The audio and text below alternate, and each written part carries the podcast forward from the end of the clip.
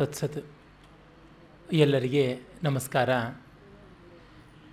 ಈ ಕಳೆದ ಮೂರು ದಿವಸಗಳಲ್ಲಿ ಪ್ರೊಫೆಸರ್ ಎಂ ಹಿರೇಣ್ಣನವರ ಜೀವನ ಮತ್ತು ವ್ಯಕ್ತಿತ್ವದ ಪರಿಚಯ, ಅವರ ಕಾಲದ ವಿದ್ವಾಂಸರ ಹಾಗೂ ಸವಾಲುಗಳ ಒಂದು ಹಿನ್ನೆಲೆ, ಆಮೇಲೆ ಅವರು ಭಾರತೀಯ ದರ್ಶನಶಾಸ್ತ್ರಗಳಲ್ಲಿ ಯಾವ ತಿಳುವನ್ನು ಹೊಂದಿದ್ದರೂ ಅವರ ದೃಷ್ಟಿಕೋನ ಏನಾಗಿತ್ತು ಅಂತ ಅನಂತರ ಮೌಲ್ಯ ಮೀಮಾಂಸೆ ಅವರು ಹೇಗೆ ಮಾಡಿದ್ರು ಅಂತ ನಿನ್ನೆ ನೋಡಿದ್ವಿ. ಈ ಹೊತ್ತು ಮೌಲ್ಯ ಮೀಮಾಂಸೆಯ ಅಂಗವಾಗಿ ಸೌಂದರ್ಯ ಮೀಮಾಂಸೆ ಯಾವ ತರಹ ಬಂದಿದೆ ಅಂತ ಏಸ್ಥೆಟಿಕ್ಸ್ ಅಂತ ಏನು ಕರಿತೀವಿ, ಅದರ ಬಗ್ಗೆ ನೋಡೋಣ. ಆನುಷಂಗಿಕವಾಗಿ ಅವರ ಸಂಸ್ಕೃತ ಸಾಹಿತ್ಯದ ಬಗೆಗಿನ ದೃಷ್ಟಿ ಏನಾಗಿತ್ತು ಅಂತ.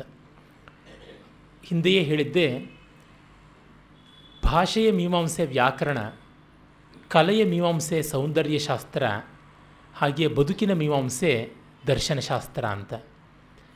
ಅವರು ದರ್ಶನಶಾಸ್ತ್ರಗಳಲ್ಲಿ ಪ್ರಧಾನವಾಗಿ ಆಯ್ಕೆ ಮಾಡಿಕೊಂಡದ್ದು ಸ್ಪೆಷಲೈಸೇಷನ್ ಅಂತ ಮಾಡಿಕೊಂಡದ್ದು, ಕೇಂದ್ರವಾಗಿಟ್ಟುಕೊಂಡದ್ದು ವೇದಾಂತ. ಹಾಗೆಯೇ ಕಲೆಗಳಲ್ಲಿ ಕೇಂದ್ರವಾಗಿಟ್ಟುಕೊಂಡದ್ದು ಸಾಹಿತ್ಯ, ಕಾವ್ಯಕಲೆ. ಅಲ್ಲಿ ದರ್ಶನಶಾಸ್ತ್ರಗಳ ಪೈಕಿ ಶಾಂಕರ ವೇದಾಂತವನ್ನು ಅವರು ಪ್ರಮುಖವಾಗಿ ಹಿಡಿದರು. ಸಾಹಿತ್ಯದಲ್ಲಿ ಕೂಡ ಪ್ರಮುಖವಾಗಿ ಹಿಡಿದದ್ದು ಸಂಸ್ಕೃತ ಸಾಹಿತ್ಯ. ಮತ್ತು ಅವರ ಬದುಕನ ಮೂರು ಮುಖಗಳು ಅಂತ ಹೇಳುವುದಿದ್ದರೆ ಎಲ್ಲ ಪರಸ್ಪರ ಪೂರಕವೇ ಆದಂಥದ್ದು. ಸ್ವಾರ್ಥವನ್ನು ಕೂಡಿದ ಮಟ್ಟಿಗೂ ಕಡಿಮೆ ಮಾಡಿ ಲೋಕಹಿತಕ್ಕಾಗಿ ದುಡಿಯುವಂಥ ಒಂದು ಲೋಕಸಂಗ್ರಹಾತ್ಮಕವಾದ ಲೋಕಪ್ರೀತಿ. ಆ ಬಳಿಕ ರಸಾಸ್ವಾದನೆಯನ್ನು ಮಾಡುವಂಥ ಒಂದು ಸೌಂದರ್ಯಾನುಭೂತಿ. ಮತ್ತು ತನ್ನೊಳಗೇ ತಾನು ಚಿಂತನೆ ಮಾಡಿ ವಿಚಾರ ಕ್ರಮದಿಂದ ಮಾಡಿದ ಆಲೋಚನೆಯನ್ನು ಎಷ್ಟರ ಮಟ್ಟಿಗೆ ಘನೀಕರಿಸಿಕೊಳ್ಳುವಂಥದ್ದು ಬದುಕಿನಲ್ಲಿ ಅಂತ ನೋಡುವ ಒಂದು ವಿಚಿಕಿತ್ಸಾತ್ಮಕವಾದಂತಹ ಸಂದರ್ಭಗಳು ಬಂದರೆ ಅಂದರೆ ಡೌಟ್ಫುಲ್ ಅಂತ ಅನ್ನುವಂಥ ಸಂದರ್ಭಗಳು ಯಾವುದು ಬಂದರೂ ಅದನ್ನು ತೀರ್ಮಾನ ಮಾಡುವವರೆಗೂ ಬಿಡೋಲ್ಲ ಅಂತ ಹೇಳುವಂಥ ಧೀಮಾರ್ಗ. ಅಂದರೆ ಒಂದು ಜ್ಞಾನ, ಒಂದು ಕರ್ಮ, ಒಂದು ಭಕ್ತಿ, ಪ್ರೀತಿ, ಕಾವ್ಯ ಪರಂಪರೆಯಲ್ಲಿ ಬಂದಂಥ ಆಸ್ಥೆ ಅಂದರೆ ಪ್ರೀತಿಯೇ ಆಗುತ್ತೆ. ಮತ್ತು ಲೋಕಸಂಗ್ರಹ ಅಂದರೆ ಕರ್ಮವೇ ಆಗುತ್ತೆ. ಮತ್ತು ತತ್ವಚಿಂತನೆ ಅಂದರೆ ಜ್ಞಾನ ಆಗುತ್ತೆ. ಈ ಥರದ್ದು ಅವರಲ್ಲಿ ಕಂಡುಬಂದದ್ದು. ಅದನ್ನೇ ಲೋಕ ವ್ಯವಹಾರವನ್ನು ಧರ್ಮ ಅಂತ, ಅವರ ತತ್ವಚಿಂತನೆಯನ್ನು ಬ್ರಹ್ಮ ಅಂತ, ರಸಾಸ್ವಾದನೆ ಅಂದರೆ ಸೌಂದರ್ಯಾಸ್ವಾದನೆಯನ್ನು ರಸ ಅಂತ ನಾವು ಕರಿತೀವಿ ಅನ್ನುವುದನ್ನು ತಿಳಿಸಿದ್ದೆ. ಹಿರೇಣ್ಣನವರ ಕಾಲದಲ್ಲಿ ಅನೇಕ ಜನ ಭಾರತೀಯ ದರ್ಶನಗಳ ಬಗ್ಗೆ ಬರೆದವರಿದ್ದರು. ಒಂದಷ್ಟು ಜನ ಕಾವ್ಯ ಮೀಮಾಂಸೆಯ ಬಗ್ಗೆ, ಕಾವ್ಯ ಸ್ವಾರಸ್ಯ ಅಂದರೆ ಏನು ಅನ್ನೋದರ ಬಗ್ಗೆ ಕೂಡ ಹೇಳಿದವರಿದ್ದರು. ಆದರೆ ಇವೆರಡಕ್ಕೂ ಇರುವಂಥ ಘನಿಷ್ಠವಾದ ಸಂಬಂಧವನ್ನು ಕುರಿತು ಯಾರೂ ಹೇಳಿರಲಿಲ್ಲ.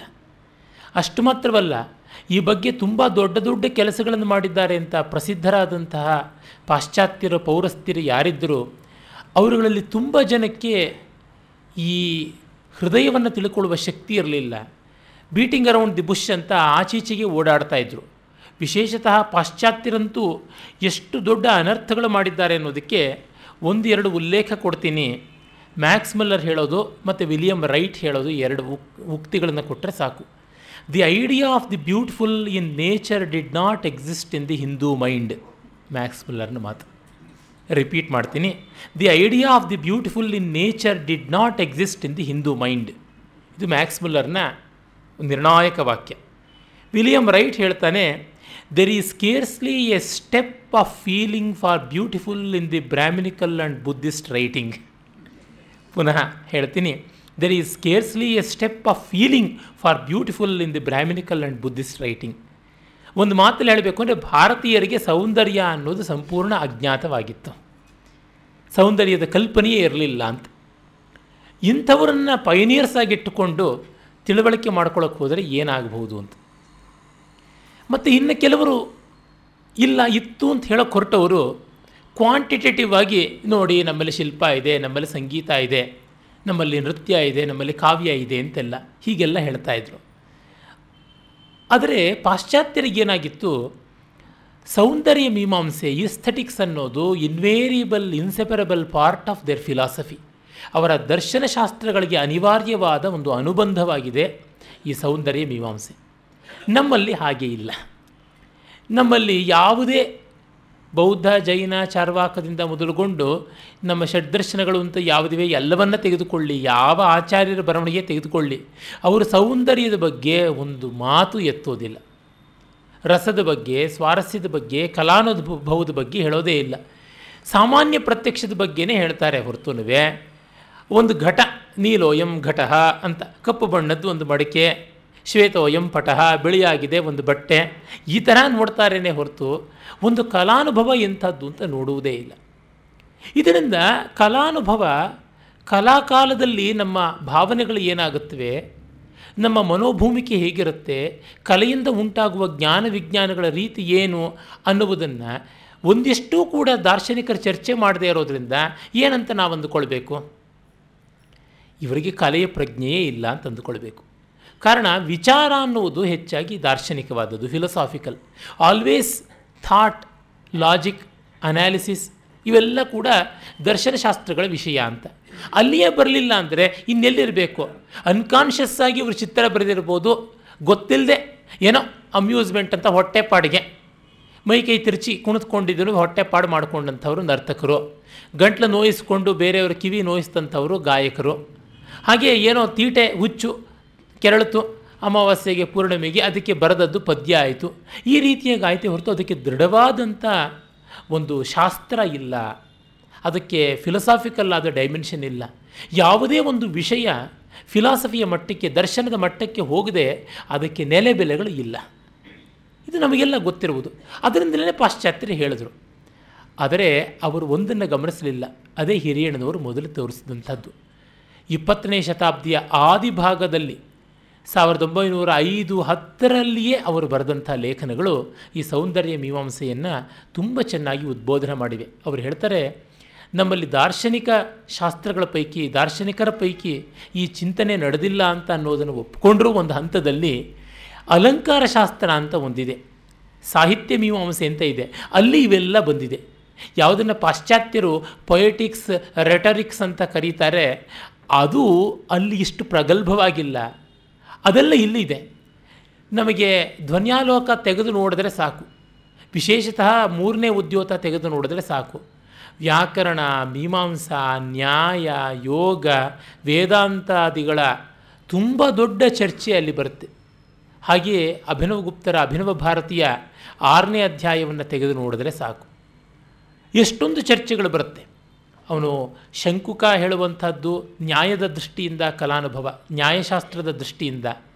ಲೊಲ್ಲಟ ಹೇಳುವಂಥದ್ದು ಅದು ಒಂದು ರೀತಿಯಾಗಿ ಪೂರ್ವಮೀಮಾಂಸೆಯನ್ನು ಕುರಿತಂತಹ ದೃಷ್ಟಿ. ಹಾಗೆಯೇ ಭಟ್ಟನಾಯಕ ಹೇಳುವುದು ಪೂರ್ವಮೀಮಾಂಸೆಯನ್ನು ಅದಕ್ಕಿಂತ ಹೆಚ್ಚಾಗಿ ಸಾಂಖ್ಯವನ್ನು ಸೇರಿಸಿಕೊಂಡಿರುವಂಥದ್ದು. ಅಭಿನವಗುಪ್ತ, ವೇದ ಅಂತ ಅದರೊಳಗೆ ಒಂದಾದ ಶೈವ ದರ್ಶನದ ಆಭಾಸವಾದದ ದೃಷ್ಟಿಯಿಂದ ಹೇಳುವಂಥದ್ದು. ಮಹಿಮಭಟ್ಟನ ವ್ಯಕ್ತಿ ವಿವೇಕದಲ್ಲಿ ನ್ಯಾಯ ದೃಷ್ಟಿಯಿಂದಲೇ ಕಂಡುಬರುವಂಥದ್ದು.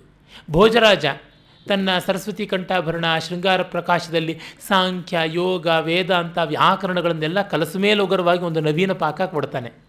ಅಂದರೆ ನಮ್ಮ ಆಲಂಕಾರಿಕ ಮೂರ್ಧನ್ಯರು, ಅಂದರೆ ಕಾವ್ಯ ಮೀಮಾಂಸೆಯನ್ನು ನಿರ್ಮಾಣ ಮಾಡಿದಂಥವರು ಎಲ್ಲರೂ ದಾರ್ಶನಿಕರಾಗಿದ್ದರು. ಬಹಳಷ್ಟು ಜನ ದಾರ್ಶನಿಕರಾಗಿದ್ದರು. ತಮ್ಮ ದರ್ಶನಶಾಸ್ತ್ರಗಳ ವಿವರಗಳನ್ನೆಲ್ಲ ತರ್ತಾರೆ. ಅಲಂಕಾರ ಸರ್ವಸ್ವ ಅಂತ ಒಂದು ಗ್ರಂಥ ಇದೆ, ಕಾಶ್ಮೀರದ ರುಯ್ಯಕ ಬರೆದದ್ದು. ರುಯ್ಯಕ ಅಲಂಕಾರ ಸರಸದ ಆರಂಭದಲ್ಲಿ ಎಲ್ಲ ಪ್ರಕರಣಗಳ ಕಾವ್ಯ ಮೀಮಾಂಸೆಯ ಪ್ರಕರಣಗಳನ್ನು ಚಿಂತನೆ ಮಾಡ್ತಾನೆ. ಅದರ ಮೇಲೆ ಜಯರಥ ವಿಮರ್ಶಿನಿ ಅಂತ ಒಂದು ವ್ಯಾಖ್ಯಾನ ಬರೆದಿದ್ದಾನೆ. ಮತ್ತು ಸಮುದ್ರಬಂಧ ಅವನು ಒಂದು ವಿವರಣೆಯನ್ನು ಬರೆದಿದ್ದಾನೆ. ಆಮೇಲೆ ಕರ್ನಾಟಕದವನಾದ ಶ್ರೀವಿದ್ಯಾ ಚಕ್ರವರ್ತಿ ಒಂದು ವ್ಯಾಖ್ಯಾನ ಬರೆದಿದ್ದಾನೆ. ಇಲ್ಲಿ ನೋಡಿದರೆ ಸುಮಾರು ಹನ್ನೆರಡು ಬಗೆಯ ದರ್ಶನಶಾಸ್ತ್ರಗಳು ಕೆಲಸ ಮಾಡಿದ್ವು ಅಂತ ಗೊತ್ತಾಗುತ್ತೆ. ಗುಣಚಂದ್ರ, ರಾಮಚಂದ್ರ ಅಂತ ಇಬ್ಬರು ಬಹಳ ಪ್ರಸಿದ್ಧನಾದಂತಹ ವಿದ್ವಾಂಸ, ಕಲಿಕಾಲ ಸರ್ವಜ್ಞ ಅಂತ ಹೆಸರು ಪಡೆದ ಹೇಮಚಂದ್ರನ ಶಿಷ್ಯರು ನಾಟ್ಯದರ್ಪಣ ಅಂತ ಒಂದು ಗ್ರಂಥ ಬರೆದರು. ಅವರು ಜೈನ ದರ್ಶನದ ಹಿನ್ನೆಲೆಯಲ್ಲಿ ಕಾವ್ಯಮೀಮಾಂಸೆ ಕಲಾಮೀಮಾಂಸೆ ಮಾಡ್ತಾರೆ.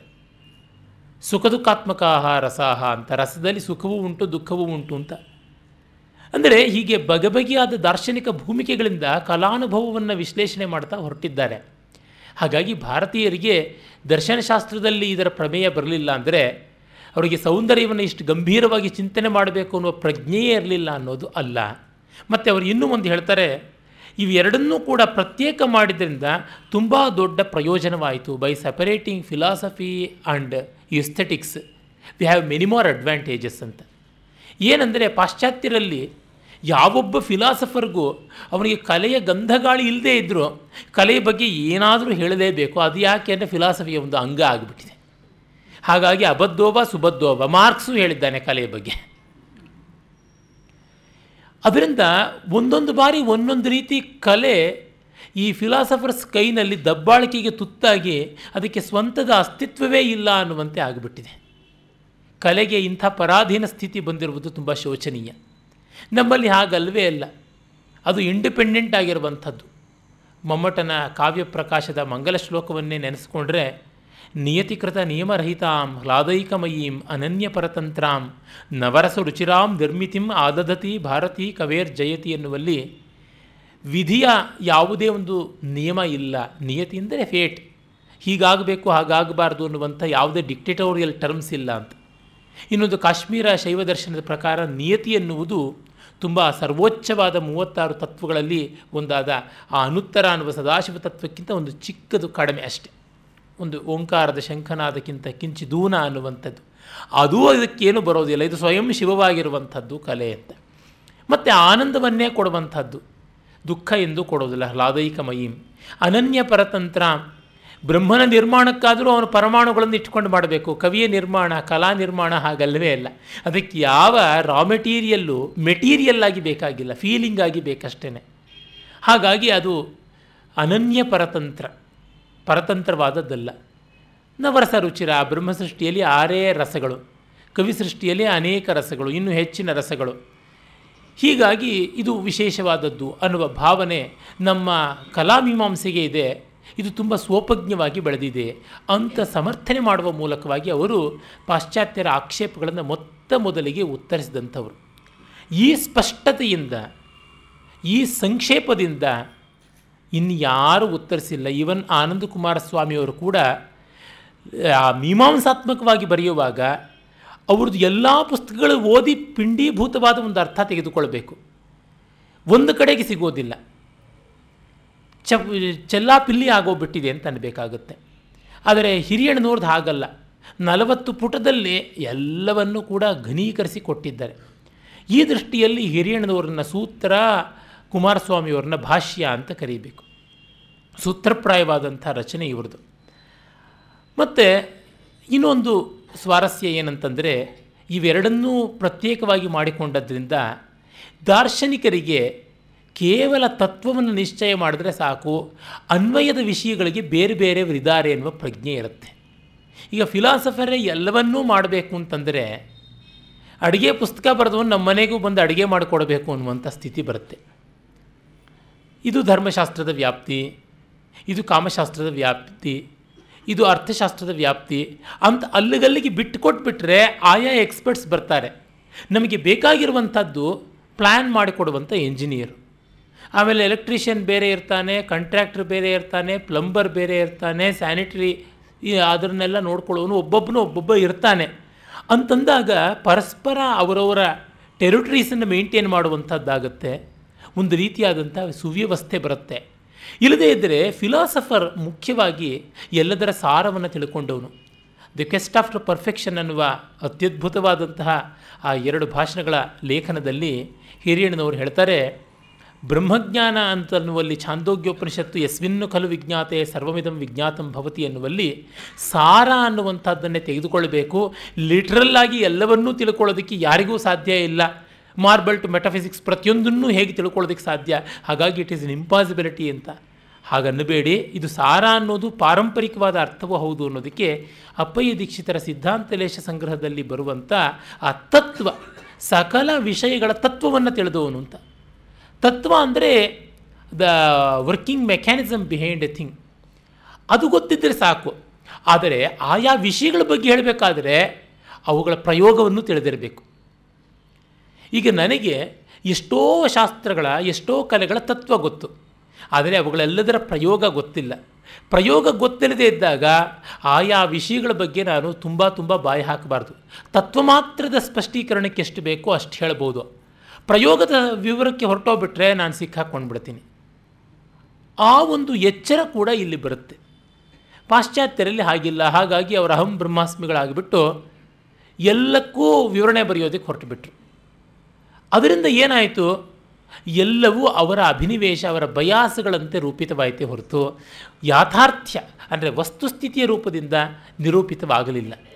ಇದನ್ನು ಹಿರಿಯಣ್ಣನವರು ತುಂಬ ತುಂಬ ಸೊಗಸಾಗಿ ಹೇಳ್ತಾರೆ. ಆಮೇಲೆ ಇನ್ನೊಂದು ಏನೆಂದರೆ ನಮ್ಮಲ್ಲಿ ಅಲಂಕಾರಗಳ ಇತಿಹಾಸ, ಅಲಂಕಾರಗಳ ಬೆಳವಣಿಗೆ, ಅವುಗಳ ವಿಭಾಗ ಕ್ರಮ ಹಾಗೂ ಆಲಂಕಾರಿಕರ ಕಾಲಗಳ ಚರ್ಚೆ, ಗ್ರಂಥಗಳ ಪರಸ್ಪರ ಪ್ರಭಾವ, ಕೊಡು ಕೊಳ್ಳುವಿಕೆಗಳ ಚರ್ಚೆ ಇವುಗಳು ಜಾಸ್ತಿಯಾಗಿ ಬೆಳೀತಾ ಇದ್ದ ಕಾಲದಲ್ಲಿ ಇದಕ್ಕಿಂತ ಮುಖ್ಯವಾದದ್ದನ್ನು ಗಮನಿಸಬೇಕು ಅಂತ ಅತ್ತ ಕಡೆ ಬೆರಳು ತೋರಿಸಿದ್ದು ಹಿರಿಯಣ್ಣನವರೇ. ಅಂದರೆ ಡಿಸ್ಕ್ರಿಪ್ಟಿವ್ ರಿಸರ್ಚ್ ಅಂತ ಏನಿದೆ, ವರ್ಣನಾತ್ಮಕವಾದ ಸಂಶೋಧನೆ, ವರ್ಣನಾತ್ಮಕವಾದ ವಿಮರ್ಶನ ನಡೆಯುವಾಗ ಹಿರಿಯಣ್ಣನವರು ದರ್ಶನಾತ್ಮಕವಾದ, ಮೀಮಾಂಸಾತ್ಮಕವಾದಂಥ ವಿಶ್ಲೇಷಣೆ ನಡೆಯಬೇಕಾಗಿದೆ ಅಂತ ತೋರ್ಪಡಿಸಿಕೊಟ್ರು. ಒಂದು ಉದಾಹರಣೆಯನ್ನು ಕೊಡಬೇಕು ಅಂತಂದರೆ, ಕನ್ನಡದಲ್ಲಿ ಸೇಡಿಯಾಪು ಕೃಷ್ಣ ಭಟ್ಟರು ಬರುವವರೆಗೂ, ಬರೆಯುವವರೆಗೂ ಛಂದಸ್ಸು ಅಂತನ್ನೋದು ಏನು? ಗುರು ಲಘುಗಳಿರುತ್ತವೆ ಪಂಪ ಎಷ್ಟು ಛಂದಸ್ಸು ಬಳಸಿದ್ದ? ಕುಮಾರವ್ಯಾಸನ ಛಂದಸ್ಸು ಈ ಥರ ಇದೆ. ಹೀಗೆ ಇವುಗಳನ್ನು ಒಂದು ಗಾತ್ರಾತ್ಮಕವಾಗಿ ಹೇಳುವುದೇ ಆಗಿತ್ತೆ ಹೊರತು, ಈ ಛಂದಸ್ಸಿನ ಪರಿಣಾಮ ಏನು? ಚಂಪಕಮಾಲೆ, ಉತ್ಪಲಮಾಲೆ, ಇವುಗಳಲ್ಲಿ ಬರುವಂತಹ ನಮ್ಮ ಕೇಳ್ಮೆಯ ಭಿನ್ನತೆ ಏನು? ಯಾಕೆ ಷಟ್ಪದಿಗಿಂತಲೂ ಚೌಪದಿ ವ್ಯತ್ಯಾಸವಾಗಿದೆ? ಒಂದು ರೀತಿ ಬರೆದಾಗ ನಮಗೊಂದು ಭಾವನೆ ಬರುತ್ತೆ, ಮತ್ತೊಂದು ರೀತಿ ಬಂದಾಗ ಮತ್ತೊಂದು ಭಾವನೆ ಬರುತ್ತೆ. ಯಾಕೆ ಅನ್ನುವಂತಹ ಸಂವೇದನೆಗೆ ಸಂಬಂಧಪಟ್ಟಂಥ ವಿಶ್ಲೇಷಣೆ ನಡೆದಿರಲಿಲ್ಲ. ಸಂಗೀತದಲ್ಲಿ ಎಷ್ಟು ರಾಗಗಳಿವೆ? ಈ ಎಪ್ಪತ್ತೆರಡು ಮೇಳಕರ್ತ ರಾಗಗಳು ಅಂತ ಹೇಳಿಬಿಟ್ಟು ಪರ್ಮಿಟೇಷನ್ಸ್ ಕಾಂಬಿನೇಷನ್ಸಿಂದ ವಿಭಾಗ ಮಾಡಿ ತೋರಿಸುವಂಥ ವೆಂಕಟಮಕ್ಕಿ ಕೆಲಸ ಮಾಡಿದರೆ ಹೊರತು ಅದು ಬೆಲೆಯುಳ್ಳದ್ದೇ. ಆದರೆ ಈ ರಾಗದ ಅಪೀಲ್ ಯಾಕೆ ಇದೆ? ಇಲ್ಲಿ ಯಾವುದೋ ಈಗ ಉದಾಹರಣೆಗೆ ಖಮಾಚ್ ಅಂತ ಒಂದು ರಾಗ ಇದೆ. ಅಲ್ಲಿ ನಿಷಾದ, ಕೈಶಿಕಿ ನಿಷಾದ, ಕಾಕಲ್ ನಿಷಾದವಾಯಿತು. ಆ ಥರ ಆಗಿದ್ದರಿಂದ ಬಂದ ಪರಿಣಾಮ ಏನು? ಅದು ನಮ್ಮ ಮೇಲೆ ಉಂಟು ಮಾಡುವಂತಹ ಭಾವ ವಿಸ್ತಾರ ಯಾವ ರೀತಿಯಾದದ್ದು? ಇಂಥದ್ದರ ಮೀಮಾಂಸೆ ನಡೆಯಬೇಕು. ಅದರ ಕಡೆಗೆ ಗಮನ ಕೊಡಿ ಅಂತ ಹೇಳಿದವರು ಹಿರಿಯಣ್ಣನವರು ಅಂದರೆ ಹೆಚ್ಚು ಹೆಚ್ಚು ಚೈತನ್ಯದ ಕಡೆಗೆ ಗಮನ ಕೊಡಿ, ದ್ರವ್ಯ ಮ್ಯಾಟ್ರ್ ಕಡೆಗಿಂತ ಸ್ಪಿರಿಟ್ ಕಡೆಗೆ ಗಮನ ಕೊಡಿ ಅಂತ ಹೇಳಿದಂಥವ್ರು ಹಿರಿಯಣ್ಣನವರು.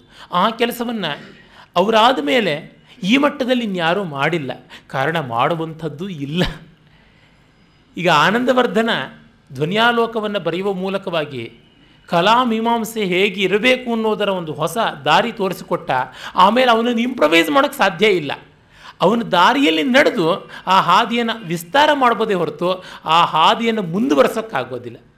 We can expand his way but we can't extend his way ಗುರಿ ಮುಟ್ಟಿಬಿಟ್ಟಿದೆ ಅದ್ರ ಪಕ್ಕ ಆಚೆ ಕಡೆಗೆ ಕಚೆ ಕಡೆಗೆ ಇದ್ದಂಥ ಅಂಗಡಿಗಳನ್ನು ಹೊಡೆದು ಬಿಟ್ಟಿದ್ದು ರಸ್ತೆ ಅಗಲ ಮಾಡೋಣ.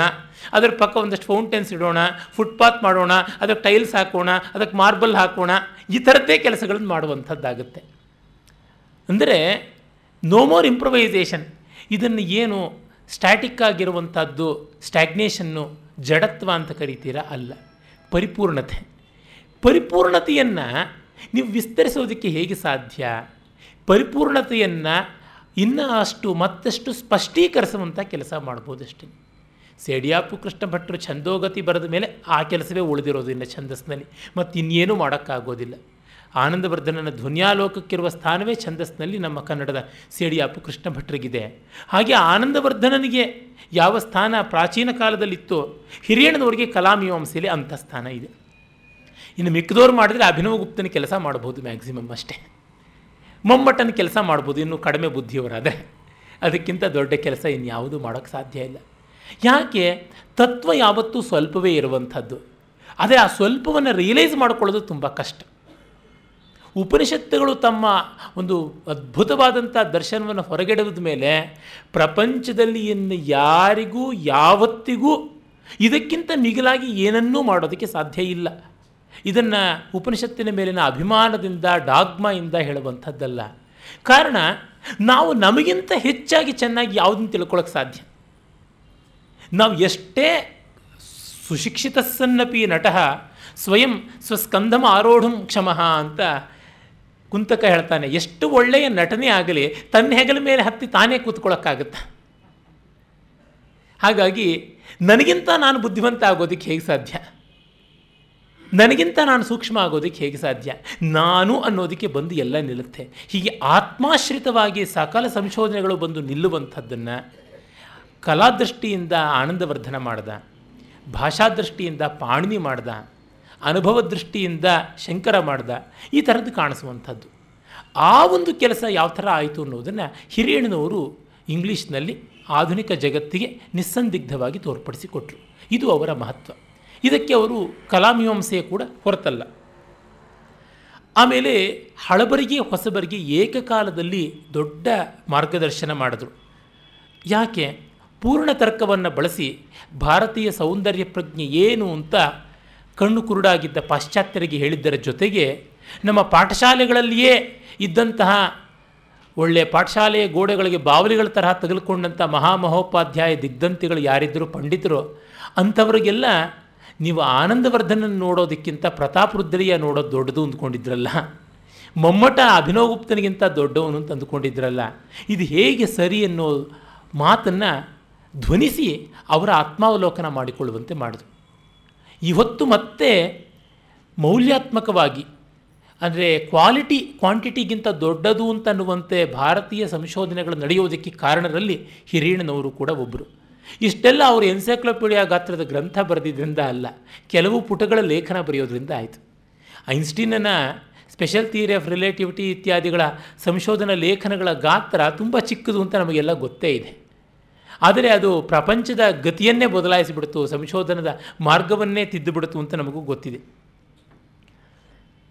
ಆಮೇಲೆ ಅವರು ಸಂಸ್ಕೃತ ಸಾಹಿತ್ಯದಲ್ಲಿ ಇರುವಂಥ ದೃಷ್ಟಿಕೋನ ಏನು ಅನ್ನೋದನ್ನು ಸ್ಪಷ್ಟಪಡಿಸಿದ್ರು. ಹೀಗಾಗಿ ಭಾರತೀಯ ವಿದ್ಯಾಕ್ಷೇತ್ರ ಇಂಡಲಾಜಿಕಲ್ ಸ್ಟಡೀಸ್ ಅದಕ್ಕೆ ಒಂದು ಕಾಯಕಲ್ಪ ಆಯಿತು ಅನ್ನೋದೊಳಗೆ ಯಾವುದೇ ಉತ್ಪ್ರೇಕ್ಷೆ ಇಲ್ಲ, ಅತಿಶಯೋಕ್ತಿ ಇಲ್ಲ. ಆಮೇಲೆ ಹಿರಿಯಣ್ಣನವರು ಮಾಡಿದಂತಹ ಈ ಒಂದು ಕಲಾ ಮೀಮಾಂಸೆಯನ್ನು ಸಾಹಿತ್ಯದ ಒಂದು ಚೌಕಟ್ಟಿಗೆ ಮಾತ್ರವಲ್ಲದೆ ನೃತ್ಯ, ಚಿತ್ರ, ಶಿಲ್ಪ, ಸಂಗೀತ ಎಲ್ಲಕ್ಕೂ ಅನ್ವಯಿಸಬಹುದು. ಈಚೆಗೂ ಆ ಕೆಲಸ ಮಾಡುವಾಗ ಕೆಲವು ವಿದ್ವಾಂಸರ ಅಡ್ಡಗಾಲು ಹಾಕ್ತಲೇ ಇರ್ತಾರೆ. ಸಂಗೀತವೇ ಶ್ರೇಷ್ಠ, ಚಿತ್ರಕಲೆಯೇ ಶ್ರೇಷ್ಠ, they are more abstract arts ಅಂತ. ಅದು ಪೂರ್ಣ ಪೂರ್ಣವಾಗಿ ಅವರ ಅಹಂಕಾರ, ಅಜ್ಞಾನದ ಸಂಕೇತ. ಕಾರಣ ಏನಂದರೆ, music is a non referential art. ಸಂಗೀತದಲ್ಲಿ ಯಾವುದೇ ಒಂದು ಈ ಪದಕ್ಕೆ ಅರ್ಥ ಅನ್ನುವಂತೆ ಇಲ್ಲ, ಸಾಹಿತ್ಯದಲ್ಲಿ ಇರುತ್ತೆ. ಚಿತ್ರಕಲೆಯಲ್ಲಿ ಬಣ್ಣಕ್ಕೆ ಅರ್ಥ ಅಂತ ಇಲ್ಲ. ಅರೆ, ಸಾಹಿತ್ಯದಲ್ಲಿ ಇದೆ. ನೃತ್ಯದಲ್ಲಿ ಹಿಂಗೆ ಕೈ ತಿರುಗಿಸಿದ್ರೆ ಈ ಅರ್ಥ ಅಂತ ಇಲ್ಲ, ಆದರೆ ಸಾಹಿತ್ಯದಲ್ಲಿ ಉಂಟು. ಹಾಗಾಗಿ ಸಾಹಿತ್ಯ ಸ್ಥೂಲ. ಈ ರಸ ಸಿದ್ಧಾಂತ ಬರೀ ಸಾಹಿತ್ಯಕ್ಕೆ, ನಾಟಕಕ್ಕೆ ಅನ್ವಯವಾಗುತ್ತೆ ಹೊರತು ಚಿತ್ರ, ಗೀತ, ನೃತ್ಯ ಶಿಲ್ಪಾದಿಗಳಿಗೆ ಅಲ್ಲ ಅಂತ ಹೇಳುವವರು ಉಂಟು. ಆದರೆ ಅವರಿಗೆ ಸಾಮಾನ್ಯ ರೂಪದ ವ್ಯಂಜನಾ ವ್ಯಾಪಾರದ ಒಂದು ಗತಿ ಏನು ಅಂತ ಗೊತ್ತಾಗಿಲ್ಲ. ಅದನ್ನು ನಾನು ಹೇಳ್ತೀನಿ. ಭಾಷೆಗೆ ಮೂರು ವಿಧವಾದ ವೃತ್ತಿಗಳು, ಅಂದರೆ ಅರ್ಥಶಕ್ತಿಗಳು ಅಂತ ಉಂಟು. ಒಂದು ಅಭಿದ ಡಿಕ್ಷನರಿ ಮೀನಿಂಗ್. ಈಗ ಬೆವರು ಅನ್ನೋದಕ್ಕೆ ಡಿಕ್ಷನರಿ ಮೀನಿಂಗ್ ಏನು?